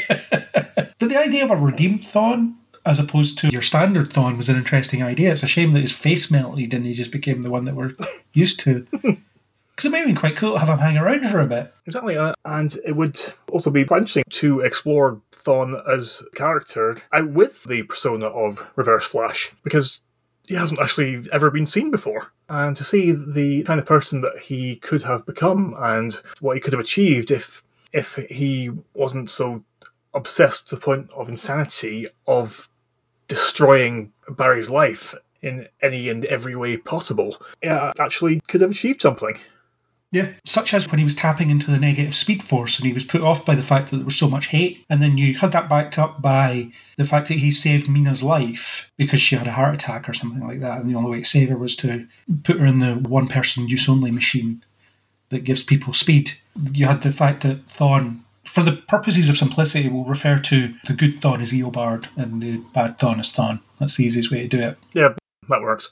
So Thawne backing that up by saying to Barry, I only think about myself. I'm that selfish. And the fact that he knows that about himself makes sense. He knows his limitations, but he also doesn't care because he only thinks about himself. He doesn't care what other people might think of that. So the fact that Eobard was able to perform a selfless act in that way shows that he's different.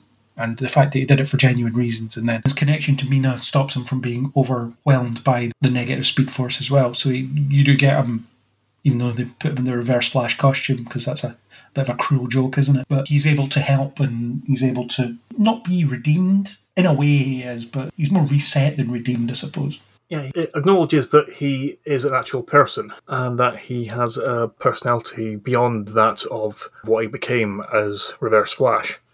Yeah, maybe at some point he was a good man and then just something happened that then spiraled. Thinking more about it as well, wouldn't it have been an interesting catharsis to have him fight Thawne, Eobard versus Thawne, be some kind of finality to it, as in the better side wins or something like that. They could have really done something there. Yeah, or he could have ended up sacrificing himself due to them being effectively the same person powered by opposite forces and them fully clashing, leading to them both being annihilated. But him actually going into the fight in the full knowledge that that will happen and accepting it because it's the right thing to do. Yeah, or Eobard just being accepted by the positive Speed Force as recognition of the fact that he is a good person. Indeed, yeah, that would also work. Any of these things would have had emotional weight to them. But instead, it was just, like I said, stuff happening. That was all they were doing, just making stuff happen. None of it meant anything, none of it was interesting. But I did like his relationship with Meena. I thought that worked quite well, even though you didn't see it for very long, you didn't see much of it. And then you had the obligatory Meena gets overwhelmed by the negative speed force and becomes evil for a little while. And their first plan fails, so the emotional appeal has to work. But I feel like they more or less earned that by that point. In reality, it could have just been I'm just going to run around some more and she'll run out of power. Even though Barry was sort of depleted of power, that's another inconsistency. Since when does the negative speed force cancel out the positive one? In that, if Barry is blasted by negative speed force lightning, he loses his powers for a little while. Just because the writers thought it would be cool. Yeah, and it wasn't. It sucked. Refer everyone to that video. I'll put it in the show notes from that. I forget what the YouTube channel is, but they did it inside the writer's room of The Flash parody where they listed all the things they did that's sure to get them cancelled and freed of this job, and then the renewal notice comes in and they're all really upset. It's very rare that I can now watch a single episode of Flash without thinking of that. it just encapsulates it so perfectly. Oh, it's so good. Yes, none of this makes the slightest bit of sense because we wrote it to not make the slightest bit of sense because we want out of this. We can't do this anymore. Yeah. Attached to this arc as well is the long awaited, because we started it like a season and a half ago, explanation for why Iris has time sickness and what time sickness is. And wait for it, the explanation is negative tachyons. What does that mean? Absolutely nothing. Nothing. Doesn't even make any sense. oh, We've covered this before, I think, but a tachyon is a faster than light particle or faster than light wave, one of the two. It's a faster than light thing. I think it's faster than light radio waves. I think that's what it is. So, would a negative tachyon be a slower than light radio wave? Just a radio wave. or a radio wave that's going negative the speed of light. Because that makes about as much sense as anything else. It goes so slow that it stops and then keeps slowing down. That's what it does. Like something being cooled beyond absolute zero. Yeah, which we've had in science fiction stuff before. Probably in this show, to be honest. They've probably tried that. But yeah, Iris is full of them anyway. She's full of negative tachyons, and that's what causes her time sickness. And that's what causes Tinya's mother to disappear. Something that just gets resolved by, oh, she comes back, so it's fine. So any of that animosity that Tinya felt towards Iris is now pointless because it's dealt with. And she has negative tachyons and she has visions of where she's supposed to be or when she's supposed to be and jumps in front of Barry's lightning because she needs to die, but then she doesn't die. What's going on there? I don't really get it. The thing that irritated me most about that whole character arc was just how completely unconcerned everybody seemed to be that Iris had vanished. Nobody knew how, nobody knew where she was, and they just kind of carry on. It's like, nah, that's fine, she'll turn up. Well, you did have Nora and Bart in the future saying, hey, we're still here, so it all must work out. Yeah, but even before they turned up to toward uh, everyone with their logical perspective, there just seemed to be no sense of urgency in finding out where Iris was or what happened to her, which just goes completely against pretty much any kind of peril that the central characters have ever been in. Unless they're located, they could be gone forever and we won't even know. They could have disappeared to the end of the universe and no way of locating them. But this time, it was just dealt with so nonchalantly that people barely even acknowledged the fact that she was missing. And then Barry does point out to Nora sometimes it takes a while for the timeline to catch up with changes. It's happened before. Obviously, well, maybe not obviously, but it made me think of Savitar, where, yeah, they change the timeline, eventually would be erased. just takes a little while. That's something that's happened before. So Barry ends up contradicting that without actively contradicting it early enough for it to be set up as a it could have been a ticking clock of some sort it could have been something but every time they just mentioned the time sickness plot i felt myself just drifting off because there's no baseline for what any of it means it just enables things to happen when they need to happen so people just disappear or stuff just disappears and then iris maybe disappears herself and comes back and whatever. And Sue seems to be pretty comfortable being around her, despite the fact that she could disappear at any moment because being around Iris seems to be pretty dangerous. Every time she effectively sneezes, someone vanishes into the still force or something. I don't know. There's no baseline for it. There's nothing to latch onto. There's no rules that you can follow. So it's just meaningless, just like everything else. And it was that, more than anything, about everyone being so concerned about Iris's fate, that was quite a heavy indicator that everything was going to eventually turn out fine. Yeah. Remember when we had half a season building up to her possible death? I do, yes, and uh, I remember just how obnoxiously irritating that was. Yeah, but at least it was attempting to ground it in some kind of emotional stakes. Where this is, well, this is a problem. We don't understand it yet. We'll figure it out. It was like, yeah, it'll be fine. Don't worry about it.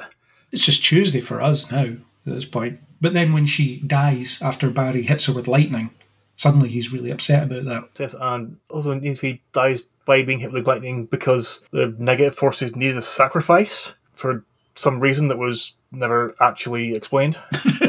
yeah. And also, if it is a sacrifice, then by the very notion of that word, it should be them giving something up, not just painfully orchestrating random events to kill some woman at, at this particular moment. Just artificially increasing tension. It didn't justify why that was necessary or how that changed things. Yeah. Really confusing and strange and pointless, really. But at least the time sickness is over now, we hope, and they will never deal with it again, potentially. Unless there's some kind of ramifications of that blowing blue crystal in 2040. I was reading up on that. Apparently, the reference could be cobalt blue. That could be what they're referencing. I don't know what that is or who that is, but that's apparently a possible reference. Okay. It's another speedster villain. But of course. Let's get excited about that. What do you make to the fact that the showrunner was talking about how this finale was planned as a series finale just in case the show didn't get renewed, in case they were told that was it? And he's claiming that this is a culmination of several years of plot planning all building to this moment. I don't buy that for a second. The only finality is that Thawne is dead, maybe forever. And if the show doesn't continue, then sure, he can be dead forever. But as you rightly said, he won't be dead forever. He'll be back next season, probably, for the final, final, final, final, final, final battle between Barry and Reverse Flash. But do you buy that this is planned as a series finale? If this was the last episode of The Flash ever, would you feel like, yeah, this was an ending that was being built to over however long? I kind of felt like they were maybe heading in that direction when they were bringing Flashpoint back. Barry's first major mistake that there was going to be a reckoning for in some way. And no, didn't do anything with it. No, I think that was absolute crap. there is absolutely no way that everything they've done over the past however many seasons was in build up to this because it wasn't. Virtually nothing of what's happened over the past few seasons has any bearing whatsoever to these events. And to pretend otherwise is incredibly disingenuous and, quite frankly, a massive insult to the basic intelligence of your audience. that they won't see through it as the painful lie it quite blatantly is. I couldn't put it better myself. I just thought I would raise it because it's something that was being talked about as if this was some kind of grand plan for a long time. And like I said, linking it to Flashpoint seemed like it might give some kind of connection and present the illusion of a long term plan, but it didn't really connect to Flashpoint. The only Flashpoint mention was how Eobard exists. What I thought they were going to try and do is by creating Flashpoint, you allowed all of this to happen. Never mind the merging of universes that happened in Crisis, that's not important. It was Flashpoint that was the problem. I understand that as a showrunner, you are required to at least present the illusion of control and planning in the show that you're putting out. But when what you're saying is in no way backed up and also directly contradicted by the empirical evidence of the last near decade that everyone has been watching, then quite clear that you're talking out your arse. People are going to see that. Yeah, exactly. Should briefly mention what they do with Cecile, and we'll lump Joe in here as well because I have a very clear connection that I can make about Cecile and Joe that they always forget about. But Cecile getting more powerful and she became a bit of a psychic vampire. She was stealing psychic powers, but was only doing that so that she could. What was the name of the force? The Bashir force. I want to say the Psych force, but it's not that. Sage Force. Sage force. That makes less sense than what I said. I know. She was chosen to wield more power because of her compassion, because apparently no one else with powers is compassionate. And she puts on a mask, screams a bit, and then that brings back the positive forces. And then that's it. There's, again, no emotional grounding to any of that. And she gets asked, did that work? And she says, I sure hope so, or something like that. She says that. And that's it. So you were doing this thing over a few episodes of, oh, why is she getting more powerful? What's going on there? What's she going to do with those powers? It turns out she puts on a mask, screams, and then everything's fine. And now she has telekinesis for some reason. Yeah, while watching it, the thing that came immediately to my mind was Peter Petrelli from Heroes. Yeah. Because at the beginning of the series, that was basically his ability to absorb the powers of everyone that he comes into close proximity with. Yeah. Although his powers change to more like what Kramer's are, as in she picks up whatever she's near. Because I know that Peter Petrelli's powers went through various iterations. That's a lot of alliteration. Yeah, because his power level was reduced after a while because they realised that he was basically omnipotent. Yeah. And then it was changed in some way, I can't remember. He, could only hold one power at a time. And then when he picked up a new one, then he lost the one that he previously had. Yeah, so that's similar to Kramer's power. She takes on whatever metahuman power she's near to. My initial guess was that it was being established that she could intuitively gather the powers of anyone who she's near would actually lead to her gathering the powers of the negative forces themselves and then somehow using that to resurrect Iris. That would have made some kind of sense, yeah. And it could have had a potential emotional connection, even though it probably wouldn't have. Yeah, but then that was what happened, and Iris was just resurrected by the power of love. Yeah. Which has actually always really bugged me because, for one, it's a gigantic cop out, and two, it tacitly suggests that anybody else who has been killed and is not then immediately resurrected by their loved one, it was just because they just didn't love them enough, apparently. Because only Barry and Iris's love is strong enough to transcend death, and that irritates the hell out of me. Felicity you couldn't bring Oliver back. Guess she didn't love him enough. Mm-hmm. Nonsense. Absolute nonsense. But the thing that made me laugh about Cecile is when she was getting powered up and she was going off and doing vigilante stuff, just overwhelming people with emotions. And, well, before that, when her power first levels up, when she goes to the bank to put some money in because one of our clients pays in cash because we need an explanation for that. She can't just be going to the bank to pay money in. We need a proper explanation for that. And then the bank gets robbed, which made me think of Free Guy. Is this just what happens in Central City? It's the time of day where the bank gets robbed. That's all that happens. Just at one o'clock, rob the bank every day. It's just so hilariously commonplace, but also the fact that nobody turns up to stop it. No one thinks to alert the Flash. Barry's not aware of it. It's just Cecile that deals with it because she makes people feel really overwhelmed by fear or whatever it is she does. But after that, when she decides to go out and be a vigilante who stops people by making them feel bad, she puts on the tight tank top and the leather trousers. Her pants for our American listeners. That's her costume, the leather jacket, the V necklace. Hilarious. I'm wearing my badass outfit now. And just as a side note, do random low level criminals actually still rob banks nowadays? They do in Central City. Because I genuinely can't recall the last time I actually saw any kind of news report of somebody trying to rob a bank. Yeah, but banks don't really hold that much money now, do they? It's just one of those comic book conventions that just seemingly never dies. Random criminals rob banks so the heroes can stop them. Yeah, it's been something that's existed since superheroes have existed, I suppose, and it still happens. I don't, and maybe in the 30s and 40s, bank robberies were more commonplace. I genuinely don't know. You wouldn't get away with it now. In the real world, you just wouldn't be able to get away with it. There's too much security and cameras and everything like that. They even made a joke out of it in Legends with Sara and Ava trying to rob a bank and they stole exactly the amount of money they needed to get where they were going. Yes. That was Ava's compromise. We need like a hundred bucks, so give us a hundred bucks. Really nice touch. But the bank robbery scene was just hilarious. And then, like I say, her badass outfit. And it just feels like there's no real place for Cecile sometimes. It has often seemed to me that Cecile is generally surplus to requirements in pretty much any given situation, and that her presence within the show is really just as Joe's partner and the mother of his kid, She's Counselor Troi. Because she stands around and then explains how people are feeling. especially in situations where how a person is feeling is more than a little obvious. It's just after Frost died and she's cutting about saying, Yeah, I can really feel the grief in here. Of course you can. Someone's just died. To be honest, the most interesting that she's been so far was when she effectively became Psychopirate. Yeah, the mental health storyline was good for her. There's legs there as well with her legal practice thing. Again, it's a story they should tell in the same way that Allegra is a journalist story is something Yeah. they should tell. But it's just an incidental detail that explains where she is when she's not in Star Labs. Exactly, because it's just a plot device, not an, actual developed aspect of her character. Yeah. Just to loop back to the subject of the bank robbery, why would you rob banks in Central City? Because you don't know how many superheroes there are. It changes all the time. There could be three speedsters out there as heroes now. You could be stopped by anything. It doesn't make sense. Next season, it should just be there's no crime in Central City because everyone's just trying cryptocurrency scams.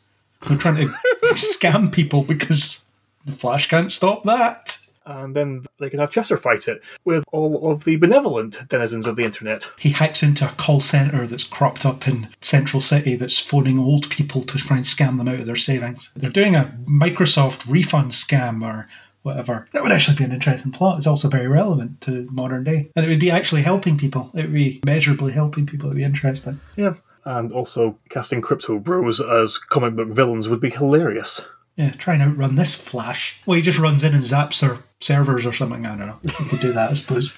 he just runs in and breaks their laptops, smashes their headsets. You mentioned Joe and Cecile's kid, Jenna, I think her name is, gets mentioned once this season. Sounds about right. I can't even remember the reason for it being mentioned, but it's around about the time that Singh, Commissioner Singh now, isn't he? I think so, yes. whatever. When Singh identifies that Joe is struggling to find ways to spend his retirement, which again is a story they should have done when he retired rather than now. He is still helping out with Team Flash and stuff. So where did all this I don't know what to do with my time come from? It's just something that they brought up. But maybe use that time to spend with your daughter? I don't know. Where's she? Because Cecile's out working, you're at home, the daughter's nowhere to be seen.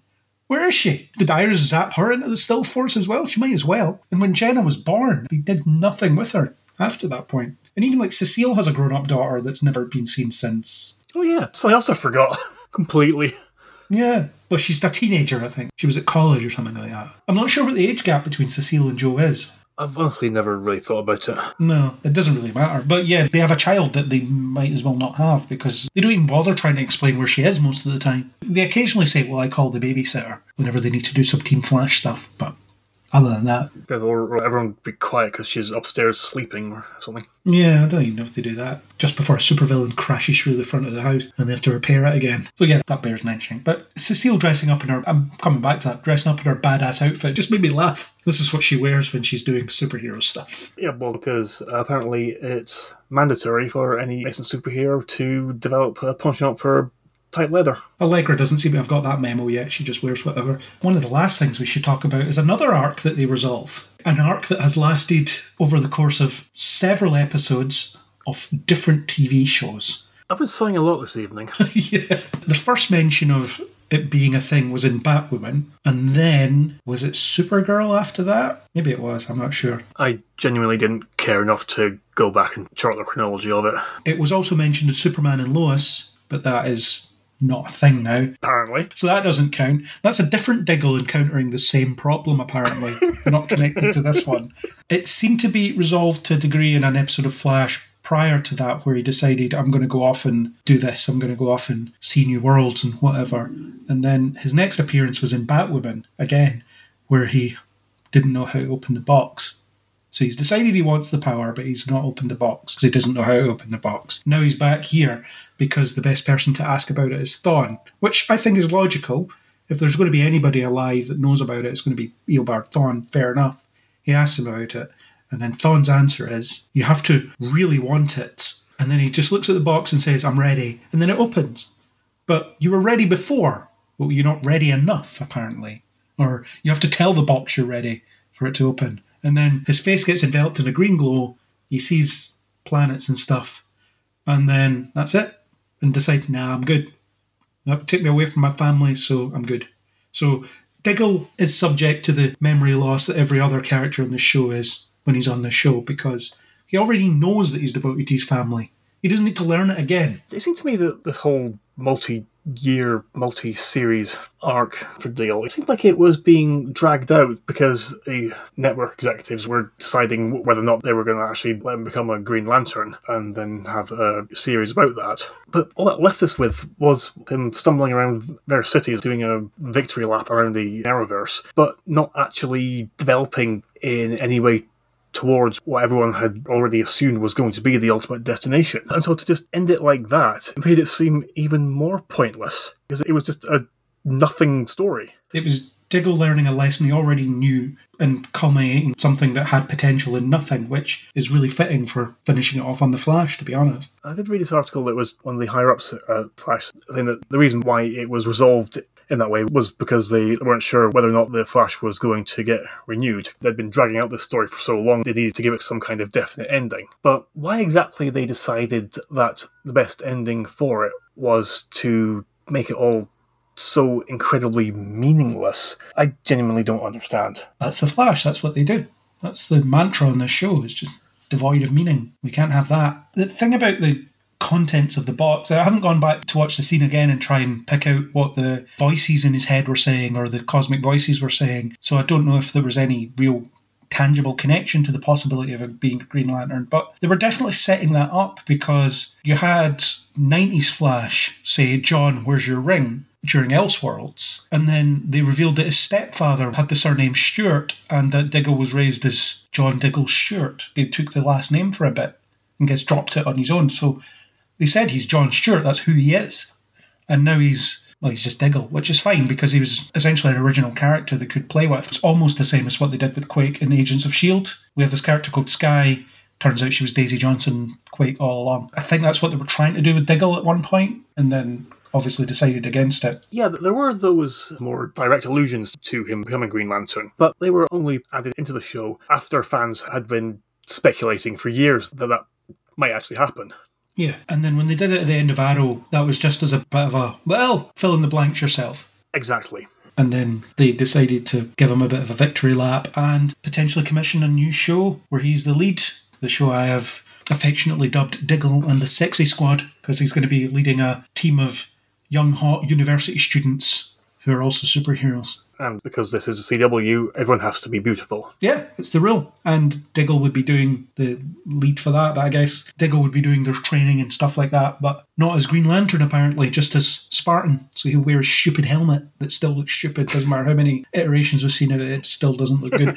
but he'll be doing that instead of doing it as Green Lantern, which I suppose is fine, but yeah, just forget about it. Just leave him where he was at the end of Arrow. And then the execution of the actual development was rubbish in terms of it's a scene that could have been anywhere, other than the fact that Thawne was in it. It could have been in any show, in any episode of any show, because Diggle doesn't talk to Barry at all. He doesn't interact with anyone in Team Flash. In fact, he waits until Barry leaves until he makes himself known. Hmm. So it lacks meaning in that sense because it doesn't capitalize on the relationships that already exist either. So it's just nothing. And it's precisely that nothingness about it is why I have nothing more to say about it, really. And if you only watch The Flash, and I know those people exist, I know there are people that only watch this show, you'll be watching the scene, you'll be thinking, what the hell is this? What are they mm-hmm. talking about? Because it's not anything that's been brought up in the show before, other than the last time he appeared, it was briefly alluded to. And I have this conflict often. I mean, I don't care. I'm happy for it to be a fully shared universe where you don't need to explain stuff to me because I watch all of it, even though some of it I feel like is out of obligation, such as with this show. I need to watch this show because something might happen that makes sense in another show and I might miss it. I never will because that's not how these things are structured. But it's a conversation I also had around the Doctor Strange movie, the new one, Doctor Strange in the Multiverse of Madness, as in, is it an accessible movie if you haven't seen WandaVision? And I still don't have an answer to that. I haven't spoken to anybody that's seen the movie that didn't watch WandaVision. So it's still something I have to find out one day. But the issue comes from the fact of do you want a shared universe or don't you? If you want a shared universe, you have to accept the fact that things are going to be picked up in a separate property, a different TV show or a different movie, and you'll be expected to follow it because it doesn't have time to explain everything to you because they've already explained it. They did that previous thing where they already explained it. As the audience, you should be just expected to follow along if you want a shared universe. If you don't want a shared universe, then yes, everything has to be internally consistent within itself. This Diggle plot isn't that because you have to have seen the other shows that they meander through this very small arc that he goes through. I'm okay with it because I've seen everything, but it's that question of do you want it to be a full shared universe or not? And I think that's an interesting one. There's possibly a podcast in itself where we can discuss that. I think the notion of shared universes can be a bit of a double edged sword at times because it definitely augments a series and films when their story is told as just one aspect of a much larger whole. And if you are familiar with all of them, then you're certainly going to get a lot more out of it. But then there's also risk that if you aren't, then it is actively detrimental to someone's enjoyment if the plot of it is integral in having previously seen all these installments of completely different properties. Going back to what you're saying about Doctor Strange, uh, when I watched it with Jana, she actually hasn't watched WandaVision yet. I did briefly clue into the relevant details, specifically regarding Wanda's inverted commas sons. I think in that one regard, it was straightforward enough to follow just because the basic narrative concept is pretty straightforward. Basically, Wanda had these two magical constructs who she genuinely believed were her sons, and now she wants them back. And from a narrative perspective, there's not that much more to it because that was basically her motivation. But from another way, when a friend of mine was taking his son to see Spider Man Far From Home, he actually asked how much of the whole MCU saga it was necessary to actually see to understand what was going on in it in it. And I think in that specific regard, it was fairly straightforward enough because there's the introductory sequence explaining all the pertinent details of what happened during Infinity War and Endgame. And outside of the credit scene that only makes sense if you've seen Captain Marvel. It is pretty much its own story. But even the knowledge that they are part of this vast, sprawling saga, it can evidently put people off actually seeing them because if they aren't interested in watching every single chapter of it, then they are aware that there might be some holes in their understanding in the films of it that they actually do want to watch. And I suppose as producers of these things, those making it have to decide what audience they want. Do you want the audience that's going to feel rewarded by the fact that everything's connected, everything leads into everything else, and it's not going to hold your hand all the way through? Like you said with Multiverse of Madness, you did explain to your wife the high level stuff, and then the film does tell you what goes on there as well. It explains what's going on. It doesn't necessarily give you the weight or the detail, but you get enough to go on. But then, if the last time you saw Wanda was Endgame, then you'll be confused because it's what sons. The last time I saw her, she was standing next to a lake or something. I don't know. When did all this happen? It's quite a jarring leap, and it's apparent that there's a huge chapter of her development that you're not privy to. Yeah, but again, do the people commissioning the MCU care about that? Is that the audience that they want to cater to? If it is, then it means a lot of exposition and it will annoy the people that are invested. And I feel like the Arrowverse has gone back and forth on this many times. Let's look at the first time they did the crossover, which was season three of Arrow, season one of Flash, where it was essentially you had a Flash episode that had Oliver in it, and then you had a Arrow episode that had Barry in it, and the casts of each show became guest stars in the other show but the episode itself was self contained. Yeah. The second crossover was a two part story that played over both shows. But again, part one and part two were distinct enough, I think, that you could just watch one or the other. And then when they did Crisis on Earth X, it's screw it, it's a mini series. We're not going to worry about whether anybody's keeping up with this stuff. For the story, we're not catering to that. You tune in to watch Supergirl, and then you watch characters that you've potentially never seen before getting married. What is going on? Mm. And then it goes from there. It just expects you to run with it in the same way that a comic book event does. You pick it up, and then there's characters in that arc that are lifted from their daily lives into dealing with whatever's going on in this event and then you go from there and you're expected to follow it. And then you had Elseworlds, which was a weird hybrid of the two. So was Crisis on Infinite Earths as well, in some ways. So they didn't fully commit to it, but then you had the duet crossover. Is that what it was called? The Supergirl episode was duet, yeah. I think it was the Flash episode it finished in. The musical episode was on Flash, I think. Yeah, it was, because they went over to Earth 1 and dealt with that. And then you get the resolution to Mon-El and Kara's relationship troubles in a Flash episode. So if you only watch Supergirl, you see this weird cliffhanger that then isn't picked up in the next Supergirl episode. And then you just continue on, and her and Mon-El are a couple again. So if you're only watching that one show, you're at whiplash. You'll be like, what the hell? Did I miss an episode? Turns out you did, yes, but it was off another show. I think it's a constant balancing act that these writers and producers are going to have to keep playing with. And from my point of view, I'd rather be handheld as little as possible because I am watching everything. I understand the texture of what Wanda's dealing with in Multiverse of Madness, but if you haven't seen WandaVision, you might not have that. In Crisis on Earth X, I understand why Barry and Iris are getting married, but a viewer of Supergirl might not, etc. So, who's your audience? And what are people willing to put up with? And I suspect if you're maybe only watching the one show, you're maybe not fully invested in the whole crossover nature of it, so you might not care anyway. I'm speaking for these hypothetical people that don't exist. I don't know what the answer is because I only know my perspective. My perspective is I watch everything, so therefore just keep going, keep the momentum going because I already understand this. So the Diggle thing, I have seen that arc progress across different shows and I'm fine with it.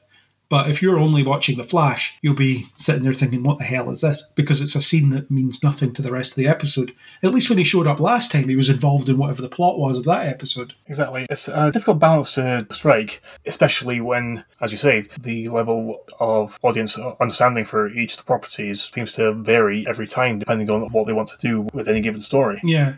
And the thing about the Arrowverse is it's less accessible than the MCU in that respect because if they want you to believe that you have to watch everything to understand everything that's going on, that's hundreds of hours of content. 20 episode seasons of five or six shows or whatever it is for quite a while until it all peters off as it is now. And the MCU is sort of heading in that direction as well because they brought in the Disney Plus shows. And then Multiverse of Madness very explicitly performs kind of a sequel to one of those shows. Yeah. So it's a bit more complicated in that respect. But if you are only turning up to watch the movies, then how much hand holding do they need to do for you? And that's not relevant to discussing this, but it's along the same lines, I think. And each individual audience member will enjoy it for their own reasons, and they'll be willing to follow it for their own reasons. So, Multiverse of Madness might be completely inaccessible to some people because you're confused as to what the hell Wanda's up to because you don't have the detail, is what I'm getting at. But on this, it's the same thing with the Diggle thing because you don't really have that context. Although if you are a Flash viewer, you have some limited context, as in the last time he was here, he had a problem with some headaches or whatever. I can't remember how much detail they went into. I think in this case, certainly, there is the assumption that Diggle's whole arc, wandering through the various shows, is done to cater to people who are just watching everything and was certainly brought to a conclusion with the assumption that that's what the people who have been watching these moments and taking them in since the finale of Arrow will actually want. But at least previously he was involved in the story the episode was telling, and then whatever he was getting up to outside of that was just an incidental thing that you could possibly ignore, whereas this wasn't. This was just here's a scene resolving this and nothing else. Exactly. It's like it was just kind of tacked on as an afterthought. Oh, by the way, we're finishing this season, so we're going to finish this story now as well, because we didn't know if we'd get to carry it on when we actually filmed this. So this is what you're going to get, so be happy with it, because you're not going to get anything else. Thing is, though, could he not have just become Green Lantern and helped Team Flash fight someone, and then decided to give it up after that point? It certainly would have made a lot more sense. Yeah. Because Diggle certainly had enough experience with the likes of aliens and cosmic forces to be aware that whatever this thing is, it's going to be a major upset to his established life, which by its very nature would intrude on how much time he would be able to be with his family. So it doesn't really make sense for him to only realise that in the final moment when the specifics of what's being asked of him are finally being shown to him. He should have at least partially figured that out on his own. Definitely. So it's just concluding this with an understanding and revelation, both of which he should have come to long before now. Yeah. So we could have had one sequence of him as Green Lantern, then deciding, nah, this ain't for me, and then the ring disappears. Yeah, simple. Then you get to have a bit of fun with him with that amazing power, and then you get to restore him back to just being a normal guy. That works. But no, that's not what they did. And it would have been a far more satisfying conclusion as well. Yeah. Between this and Deathstorm, do you think this is them essentially done with Blackest Night? They just won't do it now. I would actually genuinely love to see some kind of version of Blackest Night be adapted. It's an incredible story. What is it? The Green Lantern Corps fight death or something like that. It's essentially the high level, isn't it? Yeah, we see it come up against the Black Lanterns, whose rings are fueled by death, and they are literally charged by killing people. The Black Lantern Oath is just magnificently gruesome. It's done in the same rhythm as the Green Lantern Oath and all the other Corps oaths. That actually goes like the blackest night falls from the skies, the darkness grows as all light dies. We crave your hearts and your demise. By my black hand, the dead shall rise. And I just love that. Let's do one last hurrah for the Arrowverse that is just Blackest Night. Bring back Oliver as the Spectre. Bring back everybody. Let's end it on a bang. Let's have our last hurrah be that. That would work for me. But it's not going to happen. It's just going to whimper out when the Flash finally ends, or maybe Diggle and the Sexy Squad will pick it up. They'll be set in another universe as well, or it'll be set in the same universe as Superman and Lois because there's a Diggle there too. Yep. Or they could have Courtney Whitmore come like bursting through dimensions somehow and try and figure out what the hell's going on here. Or it could be set in the Gotham Knights universe because that's got legs. Hmm. No, let's not encourage it. so Blackest Night, I mean that's the only connection we've got is Deathstorm, isn't it? So there's nothing really more to it than that. But yeah, so Diggle, we got an ending to that of sorts, and that was it. But on that note, I think we're pretty much done, don't you? I think so. I think that's everything. The only thing I really didn't mention is that Meena she has powers and then doesn't, and she's over. But I like the character. She was a good bit of energy. She reminded me of Sue in that respect, as in she was a different presence to everybody else. She was an interesting character. I can't see them bringing her back because she doesn't have powers, and there's no room for anybody that doesn't have powers in this show anymore, other than Chester. Who has tech powers? She'll go and join Tracy and whatever the name of that other scientist was in the time travel episode. They'll go hang out in the underused character place. Hmm.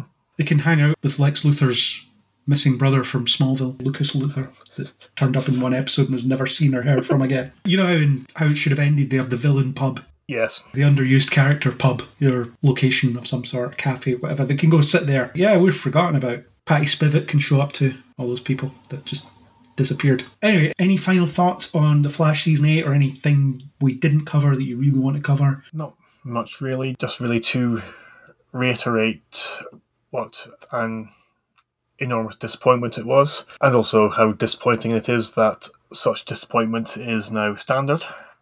and just to vaguely hope, without much conviction, that the next season will somehow be better. That's fair. Yeah, I echo that. I can't say I was disappointed by the season. I got more or less what I expected, and there's a couple of good episodes or the odd moment that I enjoyed in there. I like the actors still. I like some of the characters. I like what they do with them occasionally, but it is few and far between. I do sometimes find myself slightly surprised by, oh, I quite enjoyed that episode. It's all grading on a curve at this point. It was better than the previous one, or it was better than the average or whatever. But there are still some things in there that they do okay. I really hope next season is the last season and that it's better and that they find some way to wrap it up, that it is actually wrapping it up, but I doubt it. This is supposed to be the culmination of several seasons worth of work and it just wasn't. So we've got that. That's a thing that is happening next season. The Arrowverse may end next season because they cancelled everything else. And Superman and Lois has disassociated itself with the Arrowverse, which is a bit of a shame. Such a shame this thing that we've spent years talking about, writing about, invested in, just ends on such a whimper. Yeah, it's almost like they're saying that maintaining it is too much of an effort and they can't be bothered anymore. Yeah.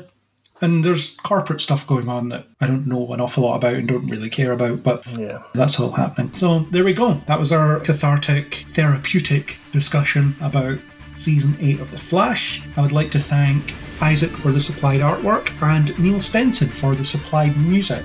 If you enjoyed what you heard here, then please do subscribe to us on Spotify, Apple Podcasts, or anywhere you get your podcasts. Lots of places let you review an app just now, such as Apple Podcasts and Spotify, and they have stars as the rating. So, Andrew, what is the rating number that we would like? That would be one star for every finger on your left hand, unless you are a Yakuza. Basically, I'm saying five. we got there at the end. Give us five stars and a comment if the facility exists to give us a comment, but otherwise you can just subscribe. Where you're listening to this, we'll probably have a subscribe button, so please press it. And if you want to discuss The Flash Season 8, The Flash in general, the Arrowverse, DC stuff, anything really, hit us up on Facebook or Twitter under Kneel Before Blog, or leave a comment on kneelbeforeblog.co.uk. Andrew, thank you for joining for the annual mauling of The Flash. It's much appreciated. I endeavour to make myself useful. That's all we can ever ask. And as always, we hope you'll join us next time on Kneel Before Pod.